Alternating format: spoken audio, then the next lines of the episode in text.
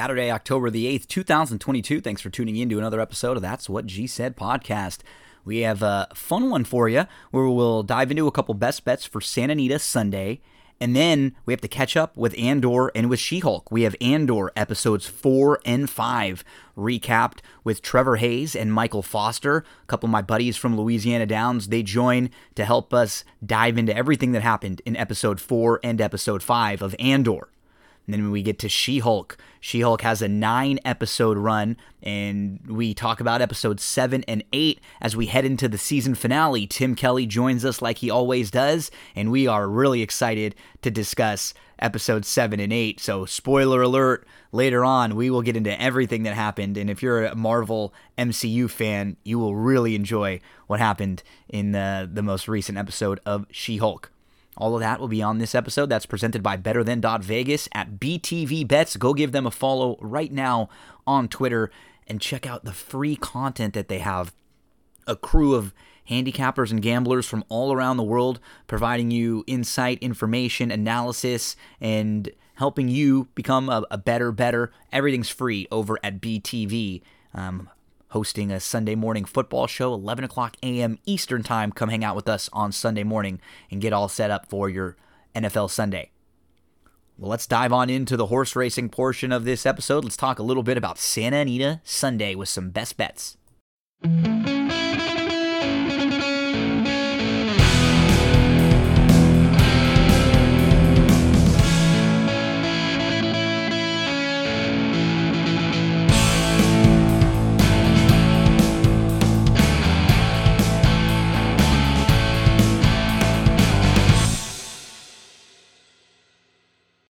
Horse racing fans, many of us have been using the DRF, the daily racing form, for years, studying the races, keeping up to date on news with all the articles. I remember looking for a copy at the local liquor store or picking one up at the local racetrack, wherever I was going. Now it's even easier and cheaper than ever to use DRF with DRF.com and the newly optimized DRF mobile. You can get all the tracks that you want to bet and handicap. Past performances that are mobile optimized for on the go handicapping on your phone.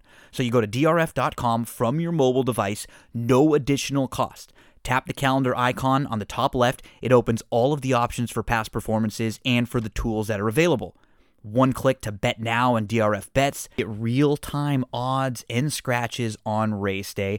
You can tap on any horse and you get those same DRF past performances that you're familiar with with a larger font for your mobile display.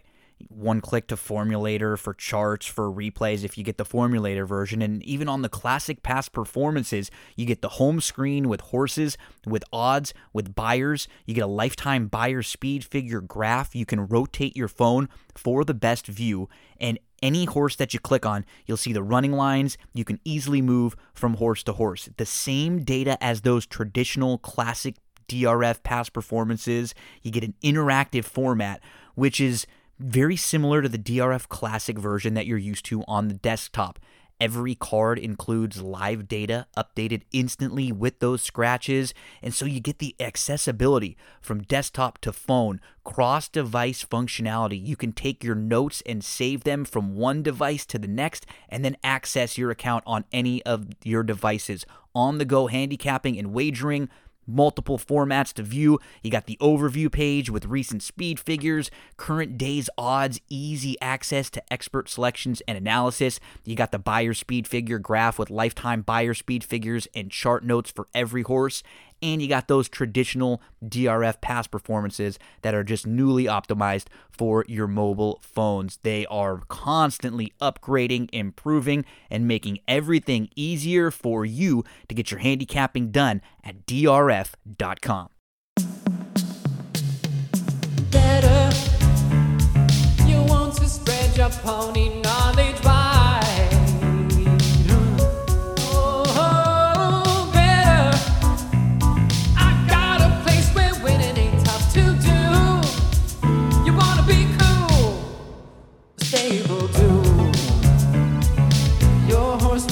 fantasy come true.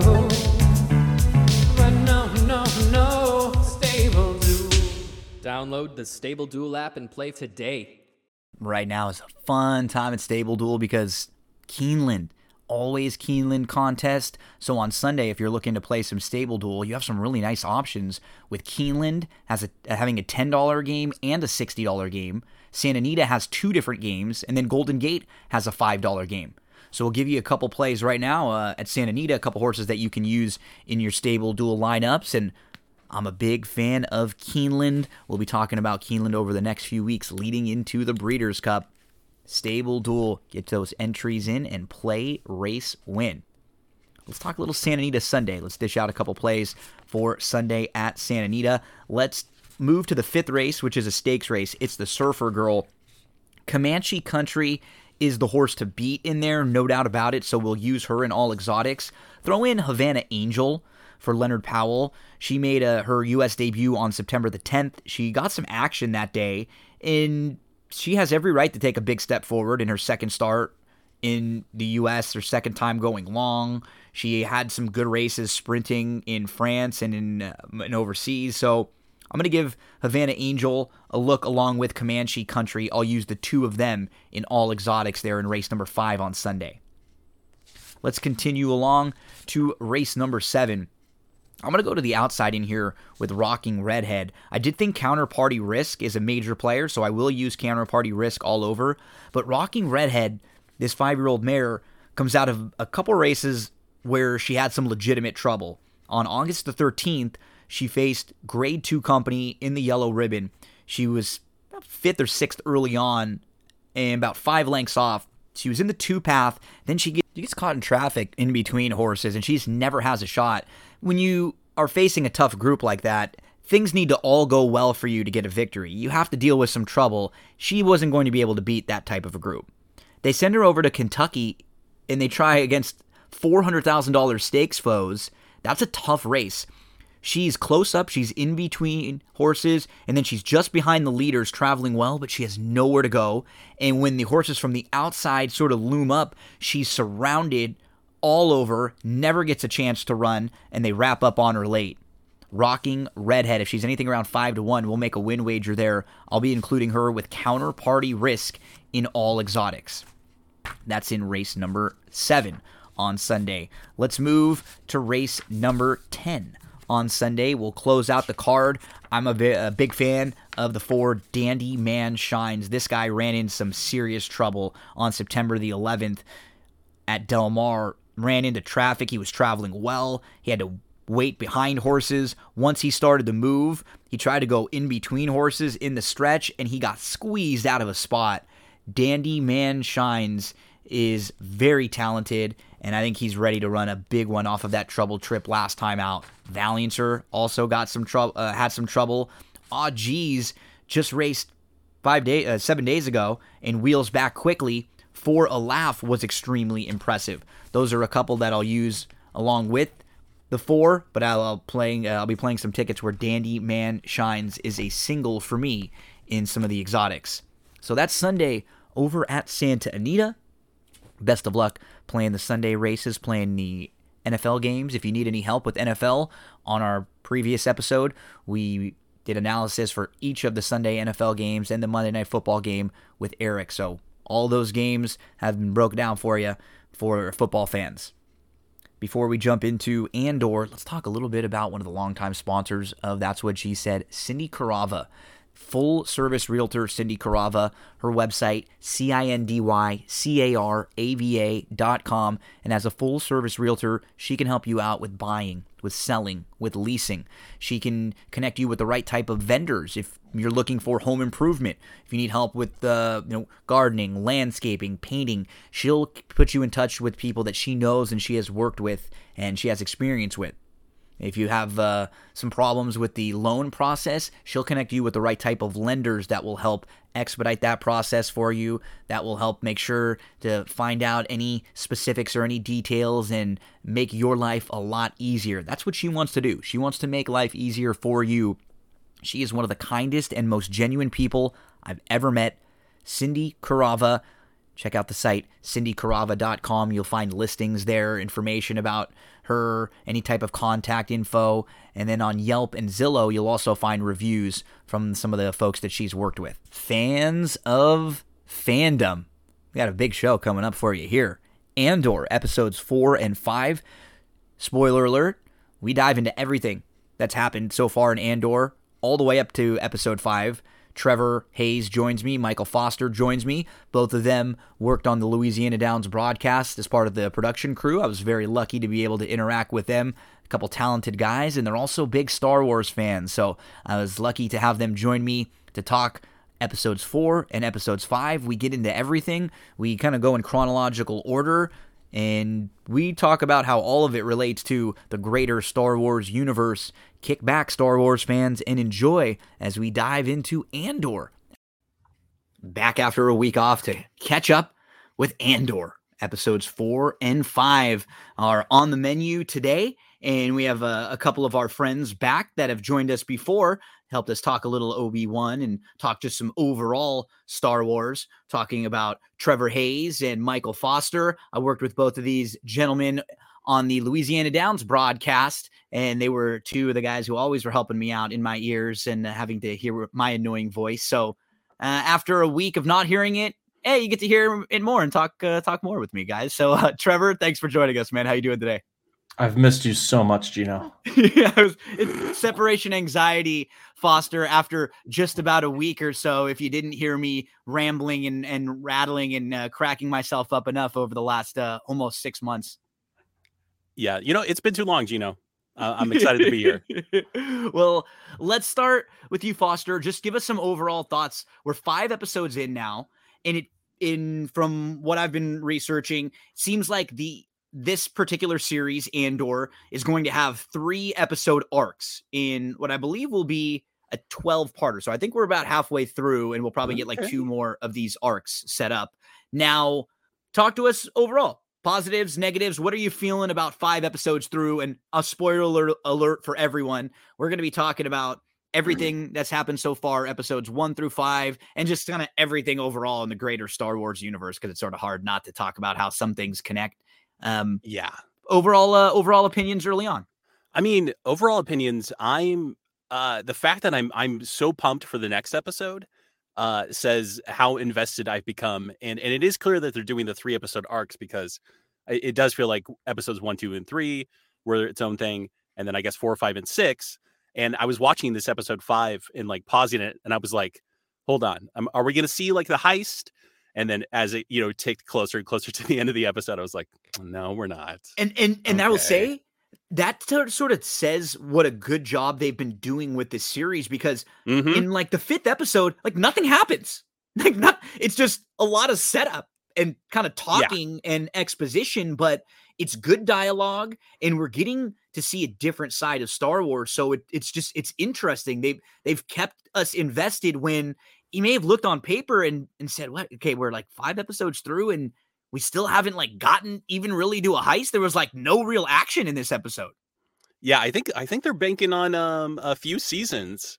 It feels like, but I'm loving it so far. Uh, you know, I'm I'm excited to talk about it, and uh, this is kind of surprising because the last time I was on, I think I made I think I talked about my feelings about Rogue One, and it's not my favorite. But the Andor character I felt like was kind of the more compelling character from that movie. And so I'm I'm I'm excited uh, to see where they go with it.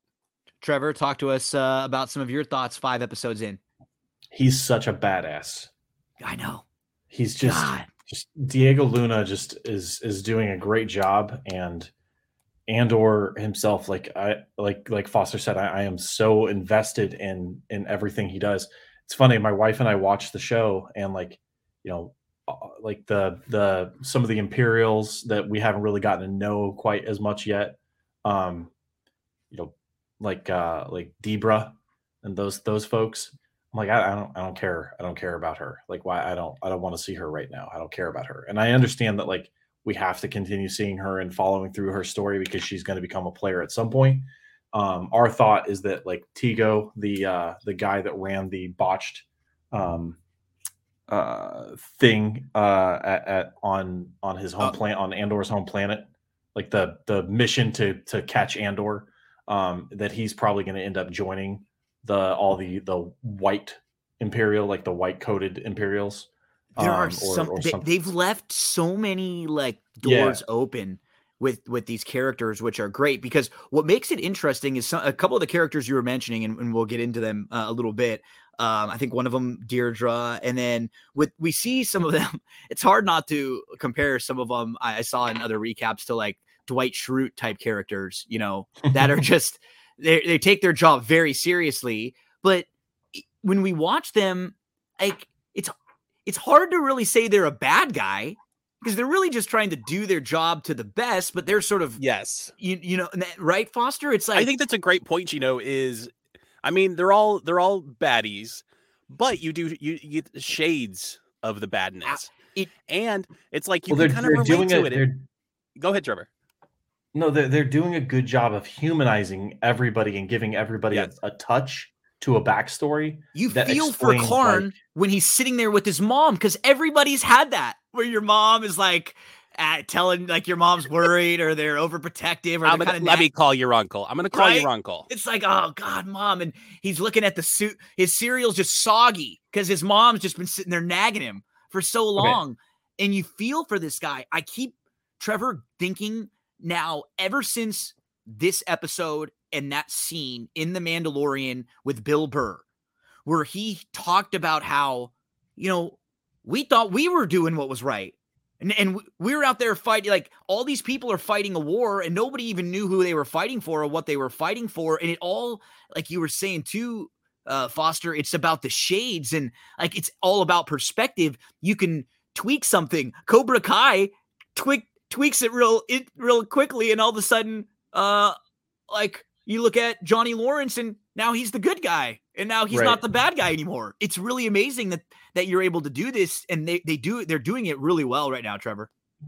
Yeah, I, I think I think that's exactly right, Gino. Like they've given like there's so much, in, especially in episode four, there's so much talk about you know oh this is going to further my career this is going to advance my career those are conversations that that you and I or Foster and I have had. Like, is this helping my career? These are just regular people like trying to like make a living and and rise through the ranks and and like do their thing. Not a bunch of lightsaber stuff, you know. It's just different Star Wars.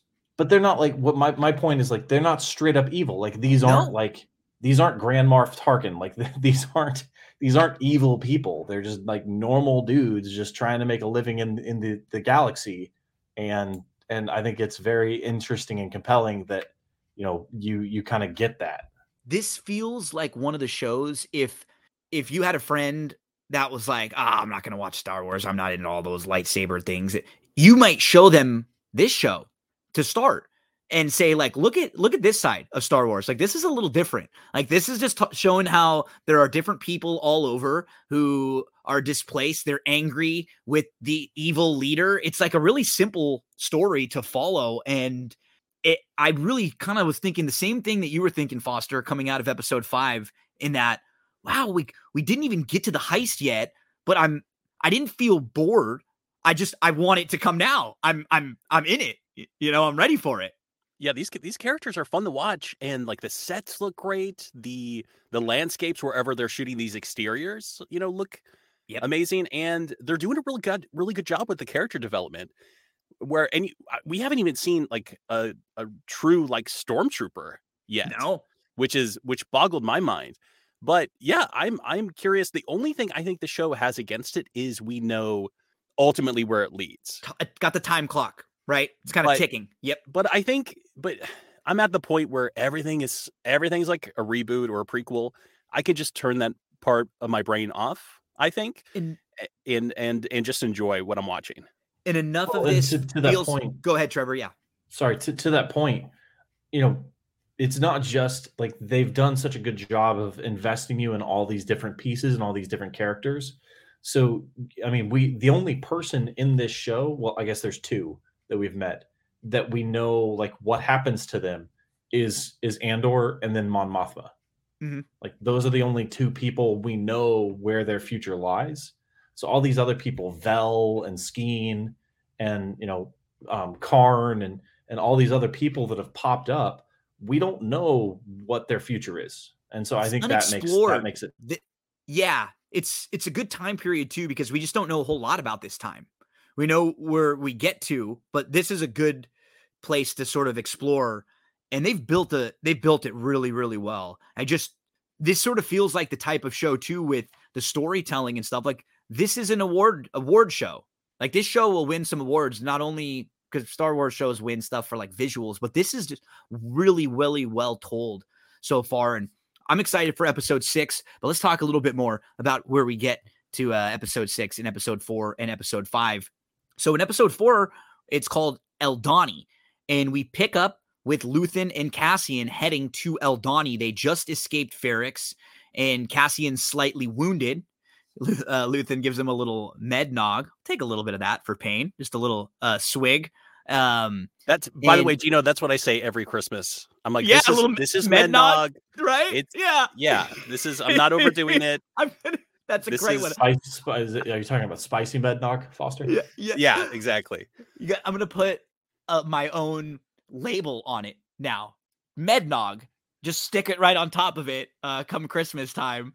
But Okay, speaking to derail us even more. Speaking, go ahead, Speaking of please. That's what this is all of, about. Of franchising things and and finding things to sell. I want Karn cereal. Oh yeah, And obviously, like we don't have blue milk. Like if you go to the Galaxy's Edge at Disney, you can buy blue milk, but like we don't have blue milk. But I remember there was a thing in the 90s where like there was a certain kind of cereal and it would turn your milk blue. Yep. Why do we not have Karn cereal? And then when you add your own milk to it, it turns the milk blue. It's got to. There's got to be one coming, right? If and if not, and they hear this, like, man, you're gonna have just lost out on a lot of money. So that's a bummer. But yeah, like that's a great idea, right? That's a great idea. You better copyright that thing soon. I, I can hold out on the podcast for like two days if you want to go put in a uh, put in a copyright there. but it's we always have to get the throwbacks to the blue milk. It makes you feel warm and fuzzy when you see it. And um, we got that in just a little bit with Karn, but we get to Aldhani, and you know, that's that's where we're heading first. That's that's the place where the rebels have a small group that are going to be planning this heist. These this is the early stages of the rebellion where they they're not even organized. There are little tiny pockets and groups of people all over that are trying to kind of rise up, but they don't have money, they don't really have power, and they don't have a whole lot of way to communicate. So what we're seeing is a big heist being planned that will help the rebels get enough money to kind of fund their fund their efforts for a, a little while. And we'll continue to sort of check back in through episode four with the the rebels on Aldhani. And there are two or three actually for both episodes it's pretty similar. Um, we have like you know three or four locations that we just sort of bounce around from, and one of them is the location there on Aldhani. The next one is when we get to see the uh, um, the character that you had referenced a little earlier on, Deirdre Meero. She's this ambitious officer, and she's an Imperial Secret Police. They're the Imperial Security Bureau.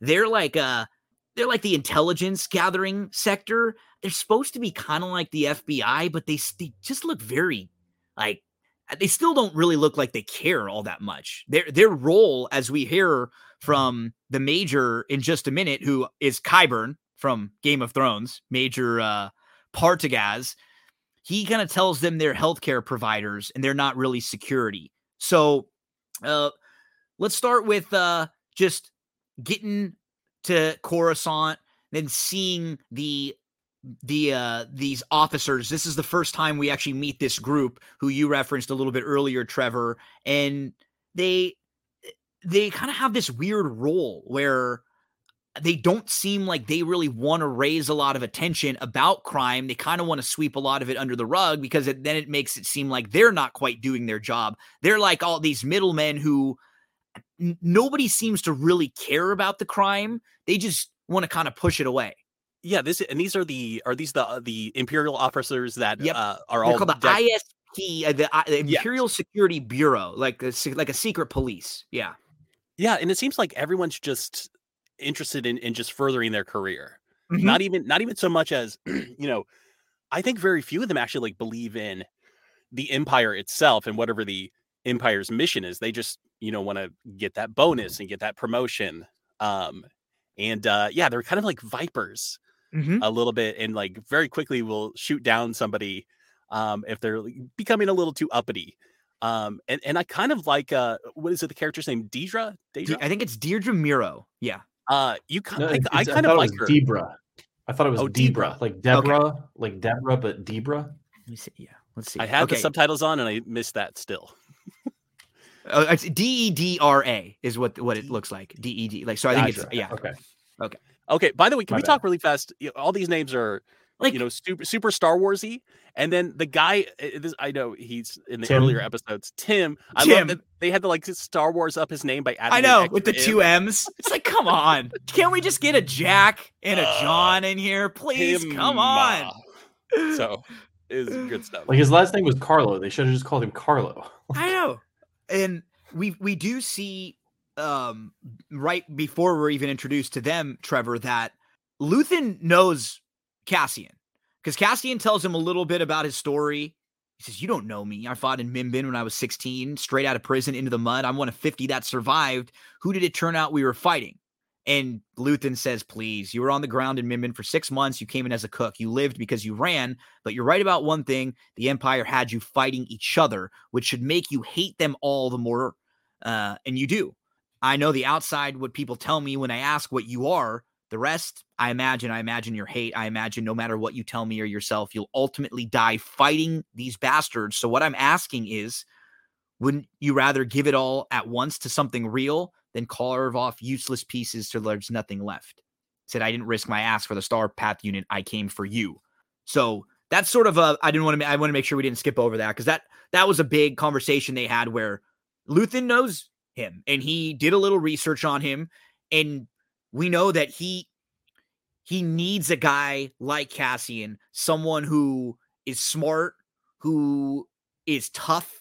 Like you said right away, the first thing you said, who's just a badass, who you'd want to be stranded on a desert island with. This guy is perceptive, he's sharp, he's just been there and he's done that almost down any road. And it- his crew, this rebel crew, they need an extra hand. That, that's th- Yeah. it wasn't about the, the the piece of equipment. yeah, and it's and it becomes very Right. clear when he and I love all the little moments. Uh, You got to love like characters, smart characters being smart. You know, when Andor is is giving out his like little nuggets of wisdom and the fact that he survived, and I think that's one of the reasons Luthen likes him is he's a survivor, and this Rebel Alliance to even you know become what it is going to become, it has to like survive first, you know, and then it can grow and then become a, a force to be reckoned with. Well, and he keeps making that point. He's like, I I wanna I wanna like in episode six, I believe he says something like, I want to do the heist and live. I want to go, like I Mhm. want to walk out of there. Like he keeps you you mentioned he's a survivor. Like he is constantly thinking about the fact that he wants to save his own skin, which I believe is a direct quote from him at another point. Yep. And some of them Um, are, uh, he sort of gets the feeling too that some of them are content with just, hey, we may just die, but if this kind of works, we're okay with that. He's like, hell no. Like, I want to live. Like, you know, I'm not quite as into this cause as you guys are. We, I can help you do it, and I'll definitely help you do it better than some of you who didn't even know how to what's going to happen with this freaking plane and how we're going to get this out of here. But um, th- that's that's where we go next. We get to Aldhani, but Luthen has Well, to. and, and can I can I can I back you up for a second? Please, please do. So you know we you you mentioned I, I, we've been calling these the rebels, but like they aren't really No. because because you know there's there's I pulled up the transcript that from from the episode and he he, he says um who who are they? Uh he's talking to Luthen before they they land. He's like who are they? Alliance Sep Gerrera Partisan Front. And he just responds one of them. Isn't it all the same? It is to me.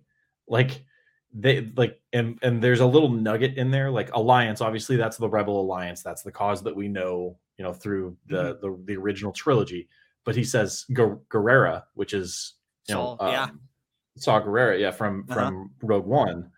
So like, there's there's and Sep, I, I would imagine as separatists, from, Separatists, like the yep. original, Mhm. from from the prequel trilogy.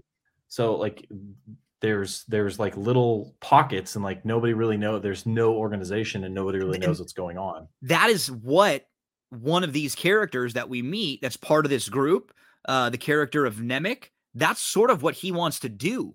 When he he talks about in episode five putting together this like manifesto for all the people out there to kind of unite them because one of our characters that we meet, Skeen Richie from The Bear, if you've anyone has recently watched The Bear, fantastic it was show. very good, fantastic. Yeah.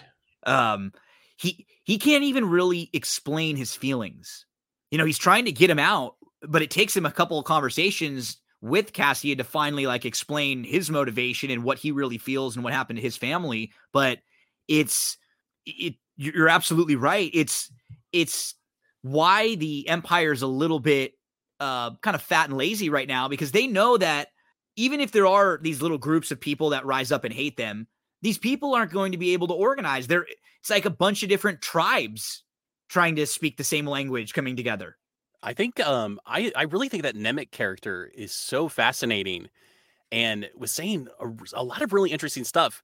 Um I was going to try and pull up the line but his basically his uh his thesis about like oppression and mm-hmm. and the oppression of thought. Um I was like wow that's actually kind of an, a really profound and, and interesting way of looking at it. Uh, are we allowed to make predictions? Absolutely, please. I think Nemik. I think Nemik's gonna die. I know, right? It may because he's such a sweet 100%. guy. And yeah, he's, he's gonna he, die. He's gonna give uh, the manifesto to somebody, maybe you know, to Cassie and be like, "Finish this, get yeah, this out there." You're right. It's, that's. Kind of I mean, maybe, I would say he meets like, maybe he meets like a Mon Mothma at some point. Yeah, that's like the four to five favorite with Shane Wilson you know, in this one, or you know, the Carl Broberg first off the claim right here. That I think that's, I think that's for for the Louis, the few Louisiana Dan, Downs fans that will get that reference out there. But yeah, I, that was a great call, uh, Foster, because I, I was thinking that right away. It's like, oh, this guy is so sweet. We let, oh, he's gonna die. Yeah, we can't. Like, we, but just based on the tone and it, you know, you do have to kind of have somebody die because you got to be reminded of the stakes, the, and and so I don't think they're all gonna make it back. Yep. Yep. Do you guys recognize him? the the, the kid that plays Nemik? I don't think uh, so. No. He was uh, young Alan Turing in the Imitation Game. Oh, okay. wow. Okay. Well, look at that. Yeah, I mean, I feel like I watched. I feel like I watched that on a plane recently, and I, I was. I, I, so when I when I saw him pop up in the episode, I was like, "Who is that? I recognize him." So we actually see uh, that Luthen gives Cassian a Kyber crystal. This is very important because uh, kyber crystals are worth a ton. These are the energy crystals that can power lightsabers. So Cassian doesn't have anything. Remember, this guy just left his home on the run, being hunted. They also power. They, I mean, as we line, learned in Rogue One, they also power the Death Star weapon. Yes, like they, yes. they can be used for a lot of different things. It's not just lightsabers. And they're going now when they land on Aldhani, Luthen wants to get out for a minute and sort of let let the people there know that Cassian has arrived. Luthen speaks with Vel, who's the leader of the the mission that they're on there, and uh, Cassian has to choose an alias. So to these people, he will be known as Clem, which is uh, the name that uh, was his kind of foster father's name. Um, we see Clem in the earlier episodes when uh, and we hear the name Clem when Luthen mentioned that Clem was was uh, hanged. So I when I the first time I I watched this, I got the feeling that like Vel and Luthen they almost felt like a father daughter relationship, like the way they were sort of talking, but I, they haven't referenced that at all. So I don't know. Maybe they were just people that were comfortable with each other. But uh, Foster Vel is this the leader of our group. We've referenced a few of the the group now that are on Aldhani, but Vel is the leader. Uh, Karis Nemik, he's sort of the IT guy. He's the smart guy. He's dealing with all the gadgets, the fix it guy, technology. You have and he Cinta. built a model. Yep. Yeah. You have Cinta, who is she's sort of the cook and the and the medic, and she is Vel. She looks like she's Vel's love interest that Cassian's kind of flirt getting a little flirty with. Uh, we also know Skeen, who's Richie from the Bear, Lieutenant Gorn, who's a real key to this whole process. He's the like double agent who actually is part of the uh he's an imperial officer and he helps get them information and he helps set the whole thing up. Then you have Tamaran. So that's that's our crew that's out on Aldhani. Foster, they've been prepping this mission, this serious mission for I think months they say And now all of a sudden, a few days before, they have this new guy that's brought in. I can understand why all these people are a little bit upset and frustrated, especially the leader Vel, who has no idea what's happening. She kind of they kind of just have to do what Luthen says though, because he's the money. You know, like he's the guy that yeah. helps fund them. And Luthen's like, uh, he's like, you're gonna have to deal, deal with it, no questions. Um, sorry. Yep. Here's this dude, and and and you know, Vel has to, you know, sign off on it, has to come back to camp and be like, yeah, I, I, this was the plan all along. I, I, think it's like if your significant other brought home like a mangy cat and was like, we, we're going to keep this cat. You can't, you know, fight me on this. Um, um uh, all right, uh, I guess. Yeah. And they're suspicious, I, I was gonna, of course. I was going to say it's more like, you know, when you're working for Louisiana Downs for two years and then Louisiana Downs is like, oh, hey, you've got to take on this new handicapper. Oh, that's That's very similar. Just thrust him on you Foster, right before. Foster and I have been doing Louisiana Downs for you know since I've been doing it for three years, and Foster's been doing it since last summer. What? And then we don't even know. All of a sudden, all of a sudden, you know, May hits, and and they're like, "Oh, hey, there's this Gino guy that you've got to put this on." This guy's gonna be on the live mic. What is he gonna say? We don't even know. Oh no! but uh, it, Trevor, it, it's not. It's definitely not a comfortable situation for Cassian to get thrown into. Uh, I, and so it's it's uncomfortable for everyone because he shows up, he doesn't have anything except for this crystal. He doesn't even really know where the hell he is. He doesn't know what he's doing. He just sort of knows he's been hired to help with this job.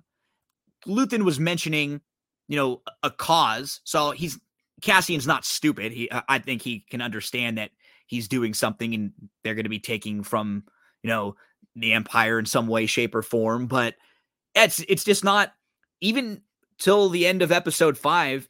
It's not comfortable, and a lot of what we see in episode four and five is all of these people that are now on this team where they're going to have their lives in each other's hands. They have to just quickly get comfortable with each other over a, a very short period of time. Yeah, it's it's def. I mean, it's you you summed it up. It's definitely uncomfortable. There's a lot of very uncomfortable looks and glances, uh, and, and like I'm actually I have it playing in the background right now, and there's a, a scene at a campfire where they're about to hand him a, a data pad so he can he can um, you know start studying and prepping for this Learning thing the languages for five days yeah. and, and or five they, they, they've been working on for five months and he has three days to learn it all and like right before um you know he's like looking down eating his food and right before Tamarin is hands him the pad there's like literally every member sitting around the fire like gives him a side eye and a glance like who is this guy? Can we trust him? Is this guy going to kill us? Like and Andor doesn't even like I'm sure he feels it and he knows cuz like we've said he's very perceptive but like just the way it's cut and shot like every single person at the campfire like gives him this glare right before he's handed this data pad and he's just sitting there eating his dinner. Just just not not like he's again he's been in all these types of situations so uh we'll get back to Aldhani in a second but we actually see um a couple of the officers karn and Mosk and their commander they're all relieved of their duties by sergeant blevin. Um he relinquish uh he asks them to relinquish any com links weapons and scan docs you will not return to your living quarters. You will leave here and be escorted with haste to the transfer center where you'll be issued with any personal items and they're out. Um yeah, I feel bad for I feel bad for like Karn's like that that's his superior, that like older security guy. I know. Who was like, he, "Hey, it's clear that like our guys, you know, this is a callback to to the first episode, but it's clear they weren't doing what they were supposed to doing and and let it make it an accident. And because Karn decides to pursue it, all these you know uh, these dominoes, you know, start, uh-huh. start, start people are dead over. Yeah, people are dead. A lot of people are dead. People are and, losing uh, their jobs, and, and, and I, the empire and the empire made a uh, very uh, big enemy. So I just think it's kind and there's still, I mean, the, with with the his boss, there's still like that that sense of like not caring and just trying to further your career because he's like we want our crime numbers to be down because I'm about to go to a conference, blah blah blah. Yeah, yeah. Like which is exactly what you said. Um, you know about all the guys that are, are all the IPS guys that are managing their own districts. So we just continue to check back in with uh, Cassian and Vel as uh, they arrive at uh, the camp. One thing about being on Aldhani, there are supposed to be just some kind of farmers and mystics that are left on this planet. So there's not supposed to be large groups of people. And we see TIE fighters that fly over and sort of patrol the planet just to see what's going on. And it's like a cop that's like just driving through red lights. Like they're just flying by fast, like really low, just to kind of screw with the people. And we actually see that this group will, will try to hide a lot of the times to stay out of it. But Foster, it's, it's kind of a scary experience. We normally haven't seen a TIE fighter feel so terrifying when we're seeing it from like that ground level where it's right there over us and how they literally have to kind of go diving behind the rocks.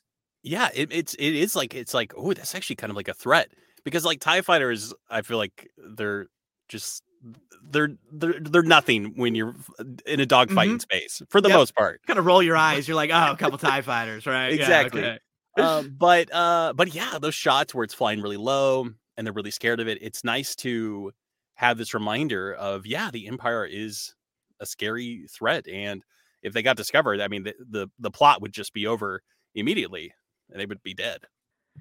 So, Trevor, your girl uh Dedra, she she's sort of asked at this big meeting to kind of stand down.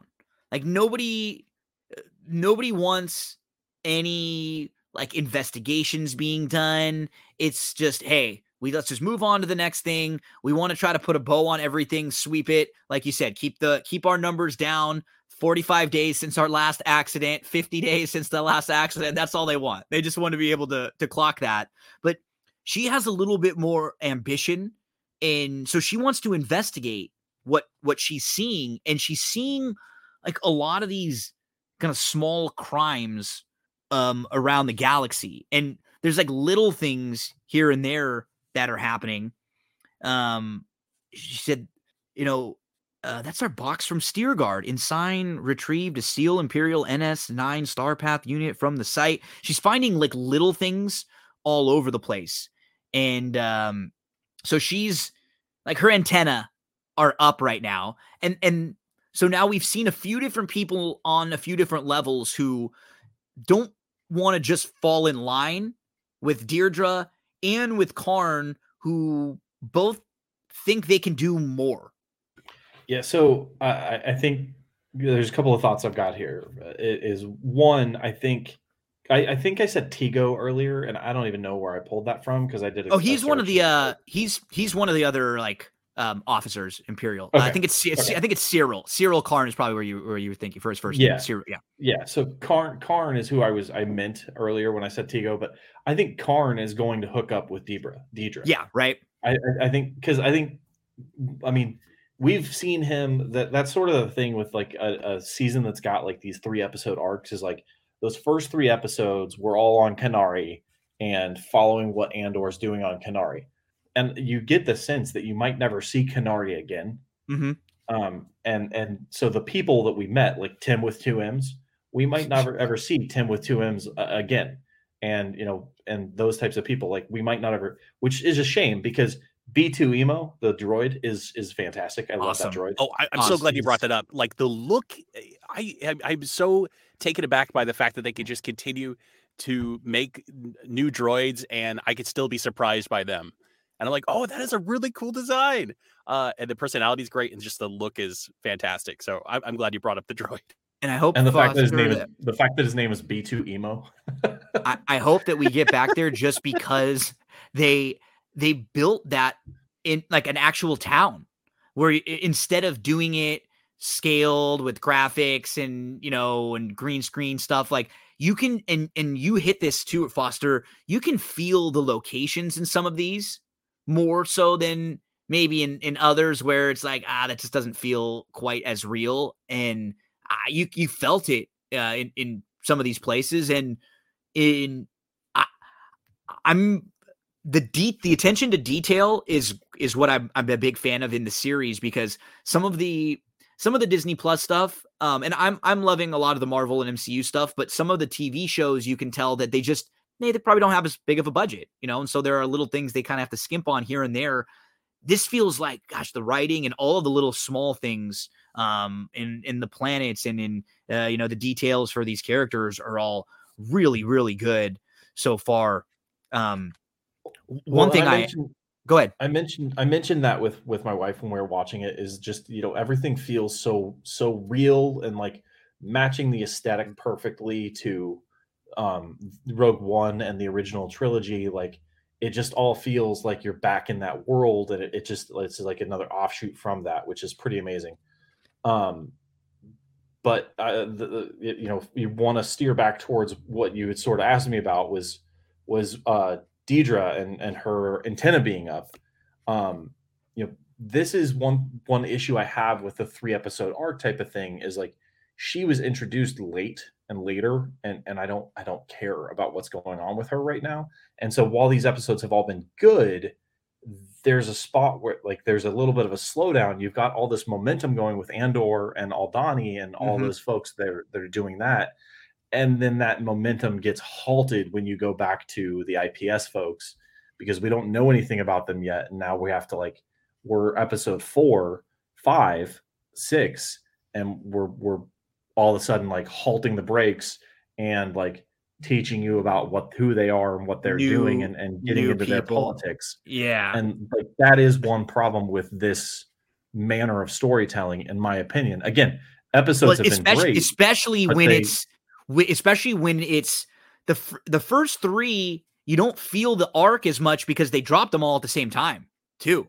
You know it's a little different when it's week to week. Like if they're telling three three episode arcs and they give you all three episodes where you could kind of get the whole arc but it is sort of weird when you're kind of waiting for them too because you're right it's it's like uh, you get like three weeks now of a story that started that just feels a little bit different. That's that's a, a, a really good point.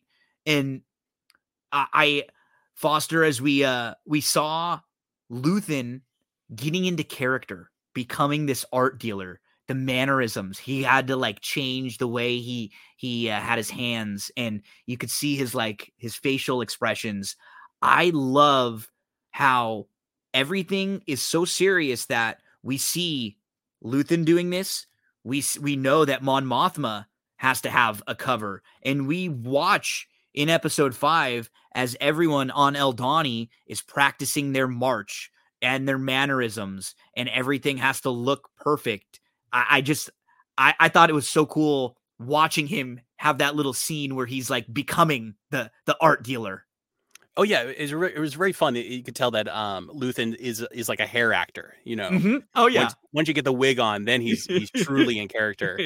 And the exchange, I think the exchange w- between him and Mon Mothma is this episode, Mhm. Yeah. um, which is really fun because it's like they have to basically like for a while talk in code, uh, because you know they don't know who they can trust. This is a new, you know, a new driver, um, and that kind of stuff, like that spycraft, um, is really fun, and I think that will play a big part in this series, uh, and I'm excited to see uh, more of it. So Foster, you mentioned uh uh, or, uh Trevor, we'll get over to you. We uh we mentioned Mon Mothma a little earlier. She is a huge player in in what we know. She's one of the characters that we do know and I mean she's going to be in control of the entire Rebel alliance. She's secretly funding the rebellion. She has this D-bag of a husband named Perrin who is just like snossage in a dictionary is what this guy is. Like he he shows up he just is like got money and he's just cares about all the wrong things and that that is what it makes things difficult for Mon Mothma is that she has to lie to her family even to protect them. She can't just be out in the open like, "Oh yeah, I'm fighting the empire here. I'm going to be, you know, um, you know, uh, for this fighting for this cause that doesn't even have a name, doesn't even have, have any organization. She's just someone who has some money at this point and can help fund give money to Luthen, someone that she sort of trusts and believes in. Yeah, and and you you know in episode five, you also meet her her snippy snooty daughter, who Leida? I wanted to backhand the second she started speaking. She's so Um, prissy, just like God. Ugh. No, Daddy's taking care of it. Daddy's got this. so yeah. But but you're absolutely right, and, and you know it's funny when Mon Mothma popped up, you know, in episode four, I was at first surprised, and then like thinking back on it, I was like, well, that was stupid to be surprised. Like this is about the foundations of the rebellion, and obviously she's going to be involved. But um, I, I also really like the detail that you know they brought back Andor, they brought back Diego Luna from Rogue One this is the same woman that basically plays Mon Mothma in everything, Genevieve O'Reilly. Yep. Uh, um, which is uh, uh, like awesome. She looks fantastic. And we, so we've kind of checked in a few times at the camp now, and the people in Aldhani, this group, they're not really happy that Cassian's there. He's trying to learn the, to them, he's Clem. He's trying to learn uh, about their their plans and and the operation. He's trying to get up to speed on everything. Clem, but, by the way, Clem, I know it's like I think what it, uh, an homage to his dad or yeah. his foster dad, but like what is a very basic name? I, yeah, you know, there, Ca- there we go. Cassian Andor to Clem. To Clem, we were just asking like, for basic names. There we go. Hey guys, they, this is Chris. They gave um, us they gave us one. There there we go. They, sh- they should have they should have spelled it C L L E M. I know just to yeah. mess with us. Like four M's, you know, it's like come on, no. Um we then see Karn forced to go home and live with his mother after being discharged. I thought the look of Coruscant when he arrived there and seeing him have to go all the way down to like the bottom level where his mom lives and I, I thought it was just cool. A lot of the planets and places that were referenced, you just sort of hear them in the uh in like the airport or the uh in the background. Uh, Del Gordo travel service to Osnian Prime, Plexus, and Forest Major. But his mom, she she gives him a smack, but then she cries, she hugs, and she brings him in. And we uh yeah, we mentioned the mom uh, a little bit earlier, Trevor, but that's sort of what humanizes this guy a little bit who I mean, you've wanted to kind of punch him in the first few episodes. He hasn't really done anything like evil. He's just yeah, he's and and he's way in over his head too. We saw yeah. in his first couple of episodes, like he's ambitious, but then like when you know when the adrenaline's pumping, uh, and like you know eh, things are exploding, he's just he's a, a Twitter tough guy. You know, like he's exactly well, even exactly. And his speech to the men, I, I know that's an earlier episode, but, but it was awful. It was so bad. After laugh, I laughed so hard. And, and the guy, Mo- the other guy, Mosk, gave like you know he's a, a horrible person too, but his speech was at least at, at the moment was like a little motivating. There, he was. Syril Karn, man, this guy is one that he, you shouldn't feel bad for Trevor, but you, out. I know, but you do. They they do a good job because, like you said, we've all been here with our mom or one of our parent who's sitting there, you know, giving it to us, griping us. What? You're still doing that? What? You're doing a podcast right now, Gino? What the hell? Like, come on, you know, like you, you know, you we've all had these conversations, and you actually feel for this guy as he sits down and through episode four and then into episode five when you know his mom starts telling him about his uncle and maybe she has uh, the uncle has uh, some work for him and that may be a real a real key to wherever he goes next, right, Trevor? If it's back to help the Empire, maybe it's something on the side of, of Cassian. He actually runs into Cassian, but we know Karn is still obsessed with Andor because he's like hologram stalking him. You know, he's still looking, he's still looking at that visual he's got of him. I, I think he's got a little crush on him, honestly. Right? He does. He might. he might. well and and this is this is what we were talking about earlier is that they've done such a good job of humanizing and giving a backstory to these guys that that like even even when Karn like you know you you're not supposed to like Karn because he's a, an Empire guy. He's a you know he, he wants to crush the rebels. He hates Andor, and Andor's the the namesake of the show.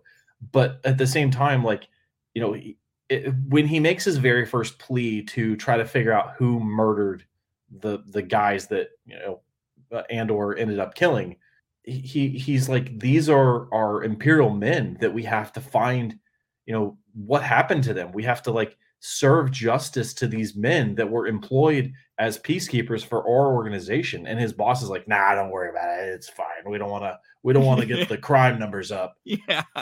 And but like that is like if you're in that role like obviously like there's there's this bias that we see because of the uniform that he's wearing but uh, if you like take that bias out of it and you take all of the everything we know about Star Wars out of it and you just are watching this guy like pleading about the fact that we need to find justice for these guys. His his Like- coworkers got killed.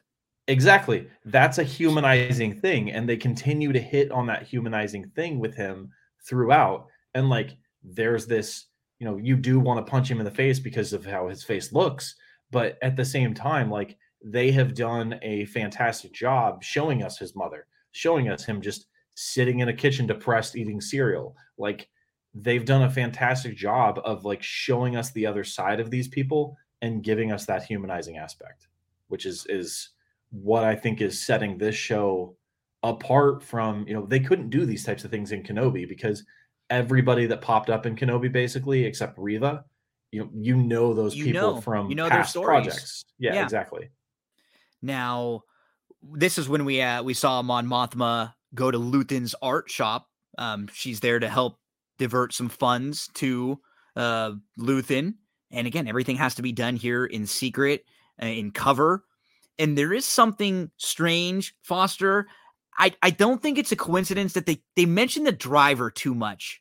There- There's got to be something there with him because they asked the name about him, and then they that we showed that the husband didn't really care, but she knew the name of the driver, and he was a new driver. They were sort of worried about if he is a spy. That's that's what they're dealing with here. She's kind of always looking over her shoulder. She said she can't even really go into the bank the same way and just take money out, but she does want to bring in some help. And I thought it was funny that Luthen immediately shoots it down. No. And he was the one who just brought in help like a couple days ago. Yeah, it seems like he's he's he's looking at the big picture, um, and it, it seems like Andor, uh, bringing Andor in is a pretty big um risk. Mhm. Something, and and I think you feel that, and I think there's even a moment, whether it's this episode or the next one, where he has second thoughts about that. Yes, it's at the end of the fifth where he's looking at that transistor radio. Or he's Yeah. listening to the transistor radio and he's trying to catch any kind of any in- information on on their uh, their mission where it's about to happen the next day. It's sort of like the calm before the storm. You know, everything's about to go down the next day, and you can. He's feeling a little bit anxious. Like he, he almost meant like says that he he wonders if he robbed the crew or something like that. You know, like he did I did I send the wrong guy out there? So you're right. It's everything you do, every move you make is so important that you're it's heightened and then you're always going to be second guessing yourself. I just came Yeah. up with a theory. Ooh, let's hear it. Yep. Okay, so first, Gino, when you mentioned that Karn might flip the script and go join Andor, that would be a fantastic twist twist that I had not thought of. But I think he's still going to go be an IPS person with Deidre. De- Deidre, De- Deidre. Um, but here's my theory: is that uh, Luthen was probably supposed to be the leader of the Rebel Alliance. He's the one, you know, he's the chess master. He's pulling all the puppet strings. He's you know he's bringing andor in he's getting money from mon mothma to finance things like he's clearly got the stuff going on i think he's probably going to end up you know dying or going away by the end of this and then mon mothma has to assume that role which is why when she's like hey i want to bring somebody into this he's like no we can't do that because he wants to be the Mhm. person that vets new people coming in Yeah. because he's the puppet master she's just supposed to be the money bags right now Ooh, there ah, yeah, I it's fun. This is fun at this point cuz like we keep hitting on we don't know a lot of these characters. We know eventually where what's going to happen, but we're not we don't know how it's all put together. And and we get another interaction with Mon Mothma and her husband at their home. He's trying to set up some dinner with people that she hates, and uh, he just is he's interested in money and power. And she seems like she is, you know, she's really driven right now. She she genuinely wants that to help people, and and they they seem like people that may have just met or been put together when they were young because they just don't l- seem to have a, a whole hell of a lot in common. And God, yeah, I, Foster, I just hate this family. The daughter and the father, like, and and I just I hate them. They're both just so, so like whiny and like all like the all of the the worst stereotypes about like a really rich family. Yeah, he's he's totally like a country club douche. Yep. He's Yep. like, "Mon, sweetie." Yeah, it'll be fun. Just, Um, just I wanted to see the dinner party though. We don't get the dinner party. I wanted. I would to have liked the to see that. Party. just a just a visual. what color uh, is the milk? It's I it's know. always it's got to be blue. Maybe it's different for the richer people. Yeah, who knows? The uh Space so the- champagne, anyone? That old trope putting space in front of everything. yeah, Space what? Space space, yeah, space shots for uh, for the crew. where where uh, they actually are on Aldhani now, the crew plotting out the heist. So we hear some of the plans. Um, the garrison is a deposit supply for uh, deposit for supplies, weapons, and payroll. Uh, garrison o- garrison observation tower, sentry defenses. So they're going through what the plan is, and Cassian's like, "Wait, what? What? Escaping in Arana? Like, how far is this?" Like he starts asking some questions, and and once they they they fill him in on everything, he says he's laughing. He's like, "You'll be lucky to make the horizon. It's a suicide run." And they he said, "Well, yeah, they only have a forty man regiment there." He says because nobody's stupid enough to try it. Now they do have a little bit of a plan. They are going to try to use a big celestial event that sounds sort of like an eclipse. It's called the the Eye of Aldhani. That happens every few years. Um, a really cool visual in the sky, and that's something that distracts everyone in the area, even all of the officers. They all sort of take a few moments to watch this event, something that's really great. So, Trevor, while some of the uh, finer details of their plan aren't great, they do have at least one sort of big um, thing they're building their plan around, and that's this celestial event that, that is referred to as the Eye of Aldhani. Like they said, imagine 50 meteor showers at once, but like a curtain being pulled across the sky until the eye, the window of the galaxy, forms over the horizon. It's like that scene in uh in Guardians of the Galaxy, the first one, where he's like, "I have a plan." You have twelve percent of a plan. yes. Yes. Exactly. You just said I have a plan because I he said I have a plan earlier. No, uh, and this is this is the detail orientedness of Cassian, where he he's been there, he's done that. Like we don't know everything about his backstory, but clearly he's been around the block once or twice. And I mean, so, he like, was he was surviving as a kid on on the planet by himself without his without his parents who were a part of you know in the first few episodes we see that his he's without his parents who look like most of the adults died in whatever big mining accident happened on the local planet but i mean he was like a child taking care of himself Right, right. And, and so, you know, he's he's with these people and asking these questions and they they don't have answers for them. Um, you know, uh, here on Aldhani. And, and they're like, "Well, we've got we've got this this we've got this this model and we have like half of a plan and you know, you guys can march in there like your troopers and and we're going to fly this thing out and there's only a 40 person garrison and we're going to do it during the celestial event." And he's like, "That's all dumb." yeah yeah Like yeah no uh really that's your plan that's your Right. plan um so he is able to add his two cents and he helps throughout the end of this fourth and then on to the fifth episode he helps sure up the plan a, a, a little bit there.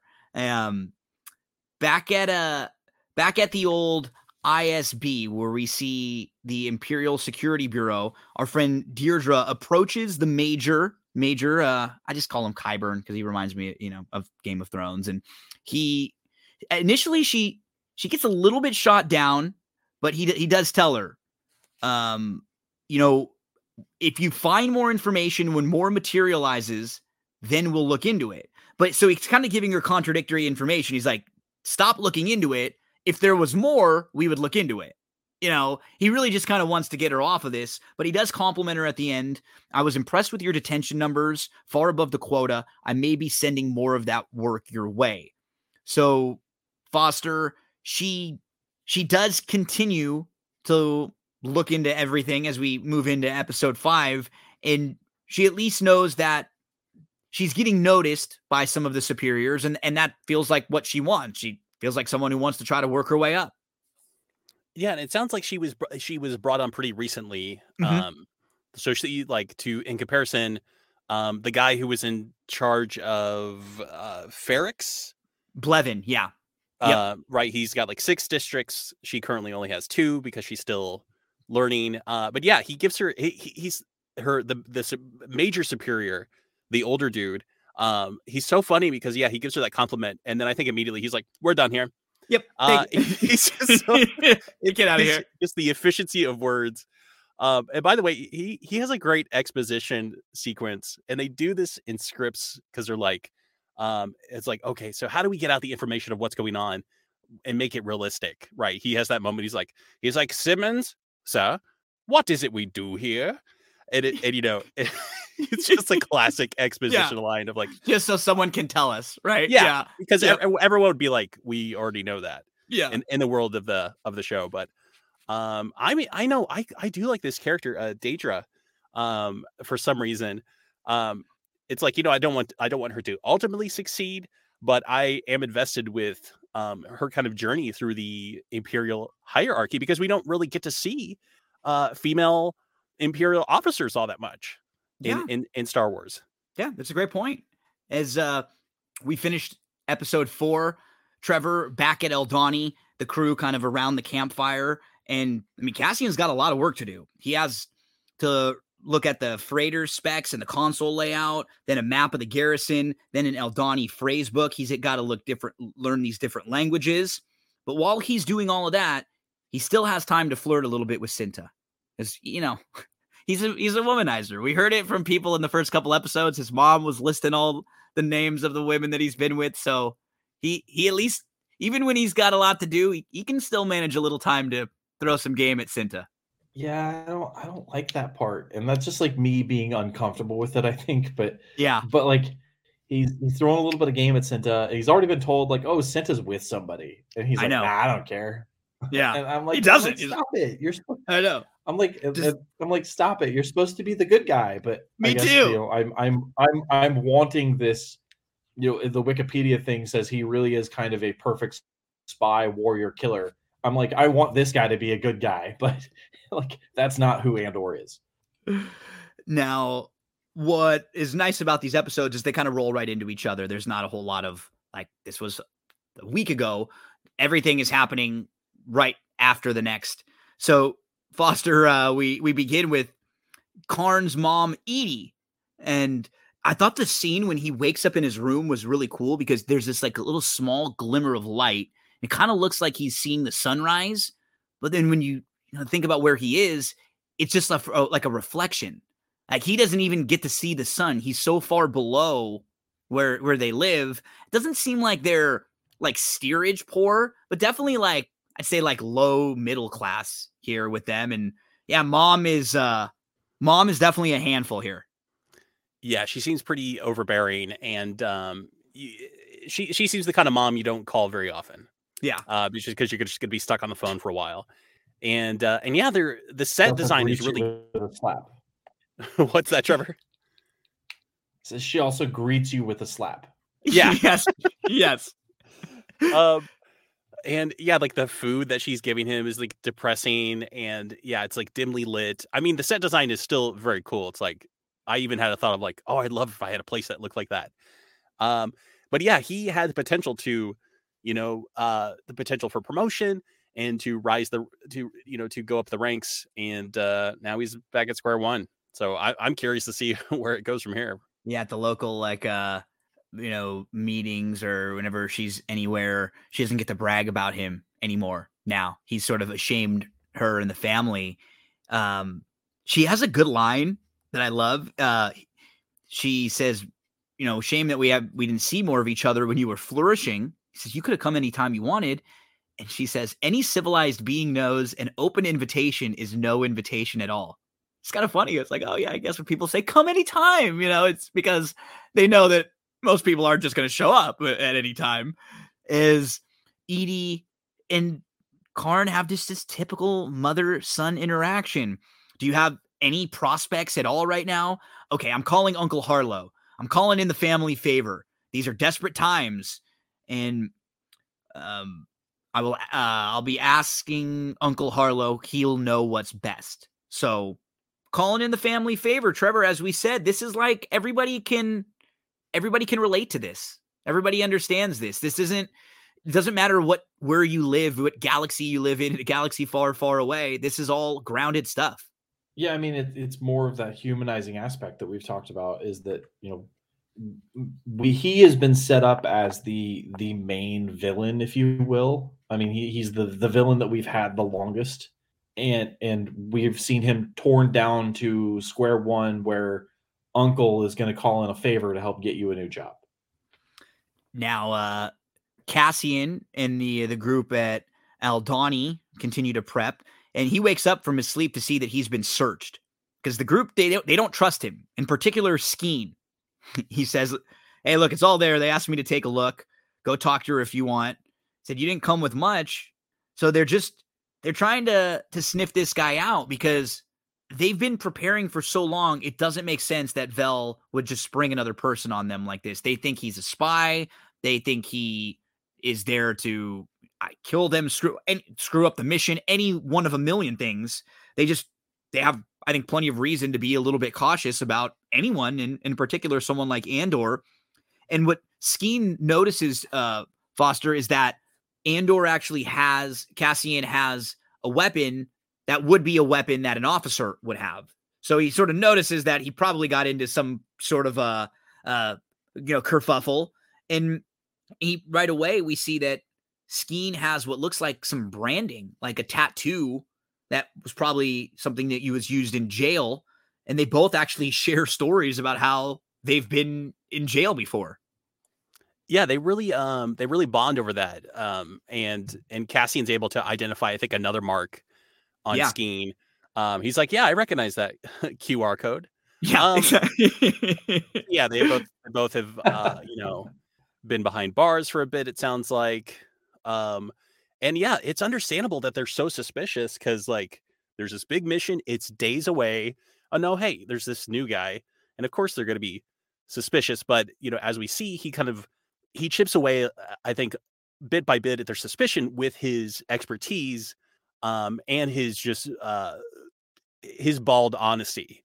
Yeah. Of like once he opens up, it takes him a little yeah. bit, but I think what he sees is uh Trevor once once Andor once Cassian who is Clem to them hears some of their stories it inspires him to share his story and even even though he doesn't really share his story he just says hey look I'm hired they they appreciate the honesty yeah I mean it it I think it it starts to turn the tide in their minds as to like why this guy is here and why he's he's coming in at the last moment. Um, but at the, same, at the same time, you know, poor Nemik, this this kid that we've talked about, you know, that that we all like so much, like there's a shot of him just like depressed when when Cassian's like, "Yeah, I'm here for the money." Nemik's yeah. like, "Not really? at all for the cause." I know it was like it was like a little kid, like, "Please, sir, can I have enough?" I was thinking like Oliver, you know, please. Um, it Skeen, or and this is sort of where we got a lot of exposition in episode five, but they did it in ways that weren't always boring. And you were hitting it on this, Foster. They would have different characters give us some exposition in different spots. So it wasn't like just the same person in the same way. Uh, Cassian asks about sort of the crew. He said, it always breaks at the weakest point. So Skeen starts to describe them. Says, oh, you're worried about the kids. Nemik, he's a surprise. He's green, but he's all in. He's a true believer. Nothing but the cause from him. Then Cinta, she's stone cold and fearless, probably the toughest one out here. She's already sharing a blanket, if that's what you're wondering. he kind of tip, he gives her, gives him a little hel- uh, elbow there, and uh, he said, without the lieutenant, there's no plan. He could be, um, you know, he said if they Cassian sort of questions what what what if he's the one? Is he and, the and, mole? You know? this is the this is the Imperial lieutenant who lieutenant we, I think we met Gorn. Yeah. Well, we may have yeah, we met him uh briefly um when he came by the camp. Um and he's yeah, the double agent. Um and we'll talk I'm, I'm sure we'll get into him, but I I really appreciated the scenes with him. Yeah. Um just interacting with other Imperials. I thought that was, you know, really interesting. And what we learn about him, Trevor, is that he is someone that has been this is this was home for him Aldhani. So he is someone who here's the way like he's seen all the atrocities he saw what happened here and to this place and he hears people talk about like in kind of racist ways some of the the local people and he just has to bite his tongue while they're talking about people that he's sort of known and loved and lost. So he's a really fascinating character because he has all of these like real motivations. He's really one that's fighting for the people. Yeah, I mean, uh, to to agree with Foster, you know, he's talking about he he's talking about he's walking around and and seeing all the different um, imperial officers doing whatever they're doing at this base, and there's the one that's like overlooking the valley, and you know, he says it's inspirational, isn't it? And and the guy's like, yeah, I guess so, whatever. And then they talk about you know the Eye of Aldhani and the the um, ceremony that's going to happen the next night, and he's like still enough to smell him, right? So that's sort of the racist thing that you're talking about. Like, I know it's, it's cringe. It's yeah, and, and, and, like that's that's the the spot where they're they're you know this guy is a bad dude. Unlike mm-hmm. some of mm-hmm. the other uh, imperial folks that we've seen that have been humanized, like this guy it, it, you know he's the one that deserves to just get blown up and exactly and, you know, not have a quickly quickly we find out and we hear a little more about Lieutenant Gorn who lost a promotion with the Empire and lost the woman he loved. So, I mean, he has tons and tons of motivation, been at this place, knows the the the local area, seen what they've done to the people, lost his love and yeah, this and, and this celestial event is supposed to be, you know, pretty incredible like thousands of Aldhani people, but they have been since uh, since the last event have been like forcibly relocated. Yeah. So there will still be some people just like just uh, um, just uh, barely any. Um, I think compared to years past. Um, and you could tell it really weighs on the on the lieutenant. The uh, we we spoke a lot little bit about uh, Leida, the daughter of Mon Mothma. We we get back to Mon Mothma's place. Her husband Perrin and the daughter Leida. They just they're not they don't have a great relationship. It just feels like a family that was sort of just put together based on money, uh, almost like an arranged marriage here. Leida says to her mom at one point, Trevor, it's all about you, isn't it? It's always about you. just, like I said earlier, just, just backhand that child. Just she I know needs, she needs some some teaching. Please. So uh yeah, we, we got into that uh, a little bit earlier. Now, this is when we uh, we've talk with Nemik a little bit back on Aldhani. Nemik and Cassian are having a conversation, and you were hitting on this a little earlier, Foster. Nemik is not only uh, super smart and like a tech wizard, he's showing Cassian, you know, about some some of the devices out here, and he's talking about certain things. But he said he, he's also writing a manifesto. He's he's got like a pretty good political mind and says the me- I know the message is sinking in. So much going wrong, so much to say, and all of it happening so quickly. The pace of repression outstrips our ability to understand it. That's the real trick of the em- of the imperial thought machine. It's easier to hide behind 40 atrocities than a single incident. They have a fight on their hands, don't they? Our elemental rights are such a simple thing to hold that they will have to shake the galaxy hard to loosen our grip It kind of scary that it feels a little bit like things happening in the world today, but just the more that there's bad, bad, bad, bad stuff, you kind of just become numb to one or two of those events, and it becomes sort of like you're able to politicize things. I, thought this was fascinating to hear it, you know, from this side and from the, the Nemik character who we, God, we love this poor guy, but he's just done so. He's done so yeah, I don't, I don't, I don't think his, I don't think he's gonna last very long. Not um, season two. There's also uh, Skeen also chimes in at this point, and is and is like, well, I want to know what Clem believes, and uh, Clem, you know, Andor doesn't give like a really good answer because he's not, you know, a believer just yet. He's he's doing this for the money, and because he kind of doesn't really have a choice. You know, he's wanted back where he comes from. He doesn't have a credit to his name so he kind of just has to see this thing through. Yeah, he, he gives him an answer that is sort of acceptable to them at the time. It's I know what I'm against, right? And that's okay, but he doesn't really have this motivation like they do. He's not fighting for a cause. He just he's just angry. He's angry. And that and that may end up being enough that will be enough for him, but at this point he's the wheels haven't quite all come together for uh for Andor as you know Tam uh Taramyn and Nemik and Skeen and Cassian are all together, but he he kind of he won't even finish drinking their milk. He kind of I, I was just about to bring that up. I was like, right? I was like, I was like, that's. I mean, there's. I'm sure it doesn't taste great. It doesn't look like that. It does. Kind of a disrespectful thing, it though. You know, disrespectful. Like you need those nutrients, and someone went to the trouble to milk a dray to give you that dray milk. Yeah, and you like so he's still not. He still has not let his guard down. And Trevor, we know in any great relationship, right? You got to let those walls down. You got to let them in a little bit if you want to to really connect with someone and he's not quite doing that i think what it's what helps him too though he kind of does it a little bit with uh with with Cinta when he's getting a little flirty with her and then it's sort of while he hears everybody else's stories throughout the rest of this episode he finally tells him at the end hey look i'm a hired hitman i'm here for the money but you need me because i have skills and i know things that none of you know so i'm here to help you and i want to live and and that's that's important enough for everyone. That's that's really all they need to hear when he when he says that to them.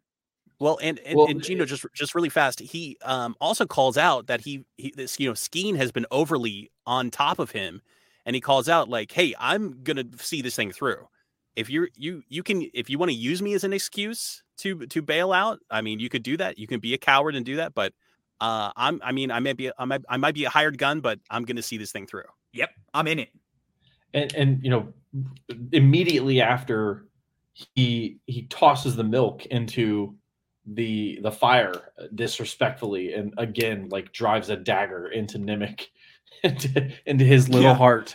Oh um, no. We we get we get the scene where they're talking about, you know, flying the thing. Um and you know, they're asking him a question about how to figure the weight, how to calibrate the weight um to he get says, it off. You don't know how to get it off the runway? Like, Exactly. Exactly. Like he's like, hey, you don't know how to fly it. They're like, we would have figured it out. he's like, no, you would have died. Like, yeah. He's just so like, and and again, like this is more of him showing his knowledge and showing that he's there to like do this thing for real. His worth, like to, yeah, proving his worth. Yeah, exactly. Yeah, and and yeah, he, to to, to create more times. trust of them into him. He does it again to Foster right after when he shows them how he knows everybody's left-handed or le- who's left-handed, who's right-handed. He knows all of their little idiosyncrasies. Nobody's told him. He's just picked it up by watching how mm-hmm. they they pick up their and interact with other people. It's you know he's sharp he's very perceptive and when they're doing the march he goes no you got to hold it on the other side because you hold it on the outside and yeah he said you, two, you guys need to switch because he's yeah left-handed you want your weapon on it and by the way their their reaction to that is great because it's like one like kind of like yeah he he does have a point but but then is. it's like they're reluctant because yeah. we've all been in the situation where some kind of like jerk just happens to have a really good idea and you're like dang yeah, Damn it, I hate really this smart. guy I know I hate this person do I ah! yeah we're on the same side do it yeah, no, yeah and they're like yeah switch go ahead and switch he's right so well, it, Cassie- Ter- I feel like Taramyn, like for for parts of the episode, I feel like Taramyn, he's like supposed to be the weapons expert and the military expert. He's like, we'll see what kind of soldier you are, and now he's getting corrected by this guy that he's like looking yeah. down on, and and like that Taramyn's like, well, what's my pro- what's my worth basically? Like, where am I now? This guy's what's... correcting all the things I'm doing. What's my role? Um, but he does start to tell uh, Cassian and take him through some of the plan. There's the tower yard, the dam, the garrison headquarters, the barracks, the tunnel, the flight control tower. And we continue to check in with Lieutenant Gorn, who we've mentioned a few times as the Imperial officer patrolling Aldhani. And we we see that he's he's buying, he's doing little things that will help kind of buy time for them and their plan. So it's like little things, leave this door unlocked here. I can kind of help do this here, make sure there's nobody down here patrolling this at this time. And he, at one point, he scolds some of the guys as sort of like a, because he knows that they will respond and ask him if they can go watch the Eye of Aldhani, and he agrees to it so he can free up some more space. Yes. So, it, you know, he, it's brilliant because it's it's always like it's like if you want someone to do something, yeah, you can tell them like or you, you can know, manipulate them. or you can manipulate them make it think it's their idea exactly. and that's even stronger. And by the way we see the i think we see the payroll and it's just like wheels of gold. Yeah and credits. i love that i love that this could be in a galaxy far far away a fantastical realm and yet it's like it's, it's gold. just gold. i know. It, and it looked cool. yeah it was it was just a big big bunch of gold. Um it's called cassian's so, cassian's 11 like like ocean's 11 cassian's 11 Oh, Cassie. Oh, there we go. there we go. I like heist, that. The, yeah, because we have our crew of what are we? We seven at this point right now. So uh, at it, it's really fun seeing the the like the the process of the plan being plotted out in different stages over these couple days at night, and then what they're doing here, and then they're learning, and they have to be practicing their march, and then they're quizzing Cassian on the language. You know, he's he's answering questions that Vel's answering, and then that uh, you know, Tamarin's questioning him about this and this. So it's really cool just seeing the processes of it. This is actually when uh, that part happens that we just talked about, where they mention, "Oh, you know, you need to switch hands." Cassie notices that they have to hold it on the on the other side, and we then uh, yeah, a lot of these scenes we've kind of hit on through both. We we see Gorn again talking with that officer who is racist, and they're looking out at Aldhani, but Cassian really, really starts to be kind of putting the moves on Cinta a little bit when uh, they're going through the language. And Vel is not a fan, Trevor. We see her like shoot a look, and then a little bit later when they're at the campfire, she and then she says, "Oh, you can dress yourself." to Cassian, and uh, and then later at the campfire, she actually walks right in the middle of the two of them and just sort of like b- butts her way on in. So I, I like I I agree with you. I don't. I hope that doesn't like screw this whole thing up. This being some sort of a weird love triangle between them. But yeah, look, it seems like they were uh her Vel and and have been together, and now Cassian's trying to get on in there it's yeah. it goes back to the uncomfortableness that with the whole Cassian womanizing thing and like they keep putting stop, I just want to just want him to be a wholesome good guy. You know he's got to have a flaw though. He's got to have some kind of flaw and i guess this this is one of his his major flaws. I i guess he's approaching this as like he is used to um, never knowing like maybe like where his next meal is going to come from, or he just knows that like your life can be snuffed out at any time. So he's just in the moment. Kinda, yeah, he's just kind of going for it. Mm-hmm. Yep. We uh we check back in at the ISB with like, Dedra. I like that. I like that point. You know, I point that just made about like he may not know where his next meal is going to come from. You know, he he can see like being tight with Cinta because she's young, because she's attractive, as like that's another way for him to like survive. Yeah. This is this is just like basic you're right, it's basic human survival stuff here. It's like basic instincts. And that's that's what he's, you know, he's grown up with. Um we head back to check out with the the cops, the ISB and Dedra. She's working with someone like one of her assistants and it's like late at night. It's a typical like doesn't matter where you are. You'd see this at any office anywhere, you know, the ambitious worker who wants to stay a little bit late, their assistant or their secretary says, "Oh no, I'll stay and I'll help you with some extra work." And and Foster, is she popping some pills here? I noticed that. Yeah, there's she's popping some space pills. Yes. Um, I was getting the like, you know, um the Jesse from Saved by the Bell, you know? Is she taking some like I'm, I'm so excited, you know? That's that's where I was going with this. And uh um I'm I'm curious, you know, as we we check back in with her, but you know, Trevor, now we we saw in uh was it Flea doing some some space some space uh drugs in the in Obi-Wan and now we're getting some space pills here. Yeah, I almost mentioned selling people death sticks earlier. Yes. With the, uh, I think that was Flea, right? When he was the, yeah. he was the selling death sticks guy. Yeah. So, but when she when she takes the pill, that when, when she takes these pills, the conversation that's had, I'm looking at the transcript right now because I, I wanted to get these right. There's some more Star Wars breadcrumbs in there. She's like, "You're you're onto something." Kessel, Fondor, targeting consoles from Jakku. Like we we know some of those places. The Kessel Mhm. Run, Jakku. Uh, that's y- yeah, and I appreciate- Rey's from. I Like, appreciate. we- I don't think we've heard Tatooine yet, and I'm like, let's keep that going. We don't need to always bring up Tatooine. We don't always need to go back to Tatooine. there's a whole galaxy out there, right? That we can we can explore as the just yeah, bring the up the other rebels- desert planet, Jakku. yeah as I, I just I love hearing and exploring some of these different places. It's there. It's and that's what what is really cool about this particular show so far. The rebels share a drink at night as they continue to prepare, and and then we check back in with our uh, our friend Karn Syril, but uh, Uncle's gonna help him. Uncle Harlo. Now, what do you what, so what do you think, uh, Trevor? What do you think Uncle Harlo is going to have him doing? Is this an Empire guy? Is this a bad guy? Do you think he's someone who's on the opposite side? Maybe he brings him in to help, and he's like trying to help, but then he thinks, hey, maybe if I bring Cassian back to the Empire. I can get my job back and move up the ranks. There's just a lot of ways they can go with this with whoever Uncle Harlo is. So here, here's another theory that I've just cooked up uh, in in the moment since you asked me that question.